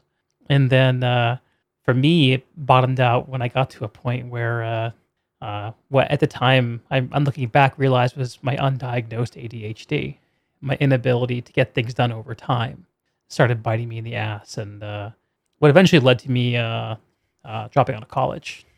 And but yeah, like that set me back on my ass, and I really took a hard look at the story that I've been told about myself, and it's like, what the fuck is the use of being smart? Like, if you can't get anything done with it. And I'm feeling a lot of like sympathy for what you're putting out there with this. Like, the stories we tell young people are so important to them. They're so necessary for people to form their identities and understand things. And man, the tools to make it for yourself are not fucking obvious. So you realized you could do something creative, and when it came time for you to coalesce something, you went back to this this symbol that you came up with in high school. Yeah, the double star. Yeah, and how did that materialize into your website, into this whole? And is this just a reflection of your work, or is it like a business? Like, what is it? I think I would probably call it at this point, like I have thought about like formally making it into a business, but like I had a conversation with Sneb. He's a Guild Wars 2 streamer as well. I don't know if you know Sneb. Him or not. Yep. But like we were talking the other day actually, and like he was like, we were talking about like starting businesses, and like this is something that I've thought about for years, mm-hmm. like starting my own business and stuff. And like I don't care about making money, I don't care about being rich and successful. Like I care about just having an outlet to do something and to like make things better for people. And he's like, well, you should just start a nonprofit. Like you don't have to be poor to do that. Like you're not gonna like you can pay yourself a salary. But like that sounds like it vibes more with what you want to do. Like you don't have to be broke because you're just like doing stuff for free all day. Right. And I'm like, oh, wow, this is cool. And so like that would be the apex of it. Like if it turns into something, I would like it to be that. Mm-hmm. I would like to have an edgy as fuck nonprofit where people that like don't fit in could come and volunteer and could come help. Word. And could come do shit.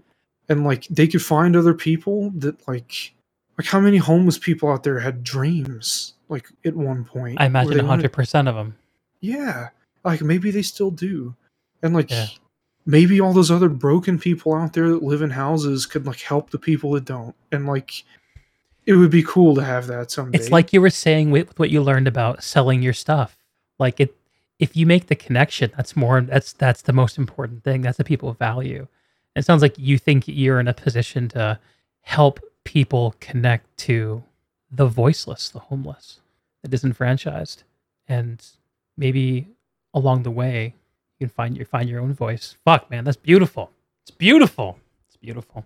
That's a way better story than Brazil, the angry Guild Wars 2 guy. I think so too. Yeah, Guild Wars 2 was a good part of my life, and I'm perfectly content to be a casual that logs in twice a month to play with his girlfriend so they can go on an e-date. Yeah, yeah. Oh, man, I miss my Guild Wars e-dates with my wife. Yeah. We've been playing like Guild Wars 1 together and stuff too. That is such a good game, man. Yeah, I got the anniversary scythe for my necromancer. Oh, that's and, hype. Been, slowly working towards the like Guild Wars 1 Reaper build. It's such a fucking cool build. I don't have all of this.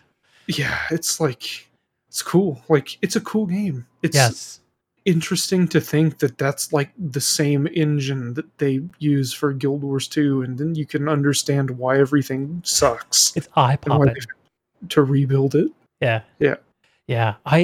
One of the things like I love about Guild Wars 1 is like there's something about like The combination of the art and the music and the pacing of the combat and the movement that is so like, I feel like so many maps I enter in Guild Wars 1, I feel like I'm walking into a cathedral. Mm. It's this weird feeling. It's almost like the wavelength of the world feels longer. It feels more stretched out. It feels more meditative in some ways. And part of it is, I'm sure, just the spareness, because, you know, this was made however many years ago. But the game, it still holds up, I think, really well. That's really cool. So what do your e-dates look like, can I ask? Yeah. So we talk to each other, talk about shit, like talk about pictures that we take, because she takes pictures too and she paints. And so we both have this like creative overlap. Oh my God. She took these like selfies that were like so incredibly like abstract and profound to me. They're just like dark and terrifying, like silhouettes. Like her name is Sarah, and like I call her Dark Sarah in those pictures. They're cool. Actually, she would probably find this amusing. I'll send you one if you want to like throw it up on the. Sure, if you guys are cool with it. Yeah, it's cool. It's on Instagram, so it may as well go on Twitch and YouTube as well. It's public. Yeah, let's find this. This is the one. Yeah, this is the one that I love. Like, I love this picture so much. Like, that is the coolest fucking selfie I've ever seen in my entire life. Fuck, man, that's creepy as shit. All right. I know. I love it. Okay. She took, like, the story behind it. She was like, I took a picture and I look like a corpse. And I was like, holy shit, I want to see it. And she was like, I don't know how I like this. And I'm like, I'm the master of black and white. Let me see what I can do with this thing. And so she took it and I edited, played with it a little bit. And, like, the picture on the wall in the background, like, I cut that out of the frame and, like, actually added in a landscape picture that I took on film. And so, like, that's a little Easter egg. Yeah. But... yeah, you guys got something unique between the two of you. I can see that. Yeah. Like, she didn't finish high school. I got kicked out of high school twice. She never went to college, and I didn't last very long in college. Mm. Like... I don't know, people just gave a shit. Like, we were both creative and wanted to be creative, but never thought that we could. Yeah. So just like, I don't know, like there's a lot of... some connective tissue. Feels very real. Yeah. And like going on like e-dates with her, like, it's like we play games and like get kind of mad at raid pugs, and then we realize it doesn't matter because like it's just casual shit and who gives a fuck. And so, and there's a lot of like fashion wars too, and like figuring out outfits and doing stuff. Nice. Which, like, I enjoy doing that way too much. Like, I love fashion more than I actually love the game, and I kind of, like, always have. But, anyways... well, this game's built for that, so... how many thousands of dollars I must have spent on makeover kits and transmutation stones. Oh, you're the guy. Oh, yeah, you're that guy. Literally bankroll ArenaNet by myself. That's hilarious. They send me Christmas cards because I buy gems from them. Which, wow, you're on the whale list. Not anymore. I haven't spent any money on that game in a while. Yeah, you were. But I was firmly on the whale list for a while. Yeah, yeah, it's incredible. So when I played with my wife, I was surprised at how uninterested she was in the fashion part of the game. Mm. Like, she didn't care about it at all. I always felt very strange that I cared more about it than she did. But I think what she got out of the game is very different than what I did. For her, like, I think the draw was she wanted to be in a fantasy world. She compared it to Lord of the Rings when she first saw it. Okay. And just being in the world, I think the world was the more important thing. Like, and there's some comments I could make about, like, the place we were at in our life at that time. Like, so really, we were recovering from some very stressful, arguably traumatic shit in our life, and having a safe place like that felt really, really damn good. Yeah, yeah. So, you said these e-dates. Do you guys e-date because you love e-dating and love Guild Wars, or are you guys like doing this whole remote relationship thing? So yeah, like at the moment it is a remote thing. And unfortunately, we're in the midst of a pandemic, hopefully on the end of it. Yeah. Which does not make seeing each other in person particularly easy. Yeah. And so, like, anyways, I live in the United States. She lives in Sweden. And I would we'll just put it this way without getting into like political bullshit. I'm not a particularly huge fan of how I imagine the country is going to go in the next few years. And so I would like to just like do my thing, help some people out, and then just like leave. And so, like, and something else that I think would be very useful is like, I want to do good and I want to document and I want to help out and I want to make change. But I don't want to live here forever. And in Sweden, they have help. Like, if you are out on your luck and turned out on the street, you can go somewhere and you can get help. You can get mental health care. You can stay somewhere. Like, they have an infrastructure set up for that. And I think it would be nuts to go from like recording people fighting and taking portraits of people like hitting each other almost, and like hearing like the like what I could only imagine would be like parts of schizophrenic episodes or something.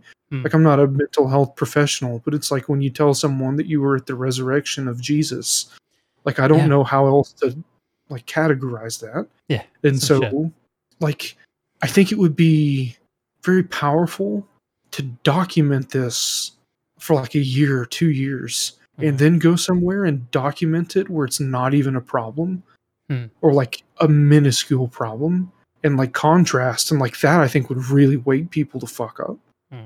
Like, I think if people saw that, like, in some places things aren't just like, there aren't like pieces of the society that are completely neglected. Like, I think that would be very powerful for people to see too. So, oh man, like, and like also like at the end of the day, like, I like to keep to myself, and I think it would be cool to live alone in the snow with someone that I cared about and just take pictures of the sunset. Like, whenever I'm, you know, happy and feel like I've done something cool and like I've made some change, like, I could retire to that and I would be happy with it. So I don't know. Like, that's a really beautiful sounding plan, man. No, I love it. Like, actually, what you describe about you being doing the long distance relationship thing from here to Sweden, it reminds me of my own journey too. Because when I first met my would-be wife, it was via online dating, OkCupid, and we connected and just hung out. And she was studying in Switzerland. Even she's American, but she's studying in Switzerland. I was living in up in New England, and we corresponded that way for a whole year before we met for the first time, and then we lived apart for another whole year after that before we just like said, "Fuck it, we gotta do this." And I just I sold everything I had, and I moved out there to live with her in her studio apartment in southern Switzerland, and been together ever since, but. Lots changed. It's you got to do those things, man. Like your friend's dad is fond of saying, if you don't do the crazy shit, maybe you don't get what you want in the long term. Yeah. Well, man, this seems like a pretty good place to tie up the conversation. Sure. Is there anything else you really burning to talk about? If you want to buy my art and give me money, you can buy my art and give me money. But perfect. Otherwise... Let's go to the self-promotion section. Preston. Where can people buy your art? You can go to underworldvideo.com. My NFTs are linked on there. My print shop is linked on there. If there's anything that you think is cool, you can buy it. And that will allow me some extra time, buy some more gear. Like, I can give somebody $20 that, you know, doesn't have $20. Like, I can do a lot of things with it. So... if there's anything that you see that you like, don't feel obligated just to give me shit because you think what I'm doing is cool or whatever. Like, if there's something you see that you like and you want it, that'd be awesome. If not, no worries. But yeah, like, this is my website, underworldvideo.com. It's got my art on it. Personal portfolio. You can see Sarah's stuff. She edits my car pictures and some other stuff. Cool. She's a wizard. She can do things with colors that I do not understand how to do. I've seen some of those colors really pop on the car photos. I didn't know that's what's going on there. That's cool. Yeah, I'm good at black and white and contrast. I'm terrible at color. It just doesn't make any sense. You know, I've heard somewhere that women see color better than men. It has to do with the eyes, rods and cones, or something. based on a sample size of 2, I would believe it. Science. Yeah. Yeah. Nice. But all right. Underworldvideo.com, is that right? Yeah, and on Twitter, UWV Preston. UWV underscore Preston. On Instagram, UWV underscore Preston. Excellent. On YouTube, it's just, I mean, my channel doesn't have a custom URL yet because I don't have enough subscribers. So hopefully that will be linked somewhere and you could subscribe to that and get me closer to having UWV underscore Preston on YouTube also. There it is. Throw them in a sub. You can search for, is it your full name? Yeah, Preston Collins. Preston Collins. There it is. That's my name. Find the man. Yeah. The man, the myth, the legend. Never thought I would be using my real name on the internet in Guild Wars 2 stuff. It's kind of because scary, I was afraid. Yeah, I was like, I'm an asshole. People will dox me. And I used a fake name for a while and like set up fake accounts and like baited people into finding that. So they thought they had doxed me. And so like, it's weird, like actually being me. But hey, it feels good. It feels good being able to associate some form of worth with myself and not with Brazil. Oh shit! So, yeah. Damn, man, that hits right too. Yeah. That's fuck. That's real as shit. It made me feel like I need to use my own name, but my last name's a 10-letter Polish disaster. Thanks, Dad. Oh man. Yeah. My name's pretty simple, I guess. Yeah, you got a good one. And actually, okay, this is going to be really, really weird, but there's one story. So, like, I probably should tell this at the very start of the interview, but I'm going to tell it at the very end for those people who got through it. It'd be a little treat. So, part of me, Preston, found myself surprised to be inviting you to this, and I'll tell you why. It's because there was a time where I had a hard time hearing what you had to say about Guild Wars 2, about stuff. I even went so far as to send a note to Mighty Teapot on Patreon to let him know that I wouldn't be supporting him because I didn't appreciate your attitude on his show. Hell yeah. I totally forgot that I did this until the other day. I was like, when I was thinking about this, but then what really, because I've been thinking about who I can have on and talk to. But what really solidified to me the need to reinvite you on was hearing you recently come and talk about like what you've been doing after the game. And like, exactly like I described it in the tweet, man, it's like life after gaming. I think it's a really cool story. I'm really flattered that you'd share your truth with me. And I wish all gaming assholes out there to find the same thing that you're finding and figure out what's good in life, because it ain't easy, but it's worth a lot when you find it. Yeah, for sure. I love how you were delighted that you upset me. That is so fucking Brazil. That's like people don't. This has always been a thing, and like I've been honest about it the entire time. But like when I tell people, like I don't care what they think about me, and like I don't care if they hate me. They're like, "Oh, you have to care. Everybody cares what somebody thinks about it. Everyone cares when somebody hates." I don't give a fuck. Like shit I've lived through, like shit that I've seen. Like I don't have the capacity to give a fuck about somebody leaving a YouTube comment that says, "Oh, you're fat. Kill yourself." Like I don't care. Like, they're bigger fish in the water. Like, I don't give a fuck. Sorry. Yeah. Like, you're not that... I like when people are, like, just, like, direct and tell me, like, yeah, I didn't used to like you. Or, like, I don't like you. I still hate you. I'm like, that's cool. I respect that. And, like, I've just, like, let people know in the past, like, on Reddit and other places, people like, fuck you, your ideas are stupid. I'm like, that's cool. Like... Thank you. I'm totally fine. Hey, you have a nice day, too. Yeah, I don't mind. Like, it doesn't bother me. Like, the whole, like, I'm very big on, like, freedom of speech and freedom of expression. And, like, I like to be an asshole sometimes. And if I'm going to do that sometimes, that means that other people necessarily have to be allowed to also do that sometimes. So, like, if my feelings get exposed and my ego is vulnerable, like, that, so be it. Like, if we're going to be free, that's the cost. Mm-hmm. And so, like, maybe that can go a little bit too far sometimes. Yes. at the same time, like, I value the ability to say what I think needs to be said, and, like, I respect that other people should be able to do that too. So, yeah. I don't know. It's just, you know, a thing. Well, I think the utility in being an asshole and being okay with it is you give yourself permission to say things that are true, but that aren't generally accepted yet. And if you're doing it right, you can be ahead of your time. It's kind of like the court jester, right? The jester can say things that no one else can say.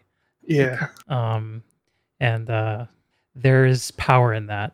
And yes, as you said it, Preston, I definitely did not like you, but I can say I've totally changed my mind. And this has been a really fun conversation, so thank you. And for everyone watching, I'm Deeg, Deeg TV on Twitch, Deeg on YouTube. Like, subscribe, smash all the things. And find this man on underworldvideo.com, buy his NFTs so that he can make the legendary armor video part 5. Yeah. I'll make it. I will unironically make part 5 if someone buys an NFT. There it is. Yep. All right. Well, thanks, and I think we're done. Okay. Thanks, folks. I'll catch you next time. Bye. Bye-bye.